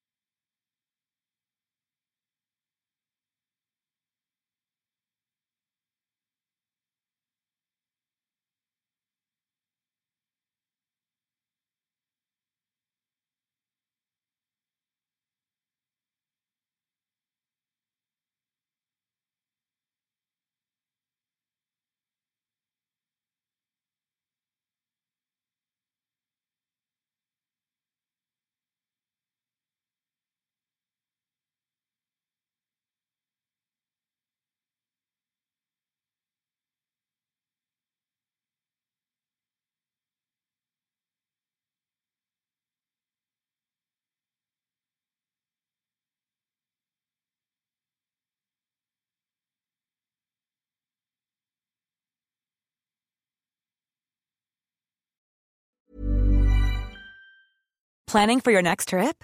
Elevate your travel style with Quince. Quince has all the jet setting essentials you'll want for your next getaway, like European linen, premium luggage options, buttery soft Italian leather bags, and so much more. And is all priced at 50 to 80% less than similar brands. Plus, Quince only works with factories that use safe and ethical manufacturing practices. Pack your bags with high-quality essentials you'll be wearing for vacations to come with Quince. Go to quince.com slash pack for free shipping and 365-day returns. Mom deserves the best, and there's no better place to shop for Mother's Day than Whole Foods Market. They're your destination for unbeatable savings, from premium gifts to show-stopping flowers and irresistible desserts. Start by saving 33% with Prime on all body care and candles. Then get a 15-stem bunch of tulips for just $9.99 each with Prime. Round out Mom's menu with festive rosé, irresistible berry chantilly cake, and more special treats. Come celebrate Mother's Day at Whole Foods Market. When you make decisions for your company, you look for the no brainers. And if you have a lot of mailing to do, stamps.com is the ultimate no brainer. It streamlines your processes to make your business more efficient, which makes you less busy. Mail checks, invoices, legal documents, and everything you need to keep your business running with Stamps.com.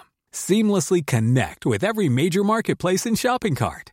Schedule package pickups and see your cheapest and fastest shipping options from different carriers with rates up to 89% off USPS and UPS rates. And with the Stamps.com mobile app, you can take care of mailing and shipping wherever you are. Make the same no-brainer decision as over 1 million other businesses with Stamps.com. Sign up with Code PROGRAM for a four-week trial, plus free postage and a free digital scale. No long-term commitments or contracts. That's Stamps.com. Code PROGRAM.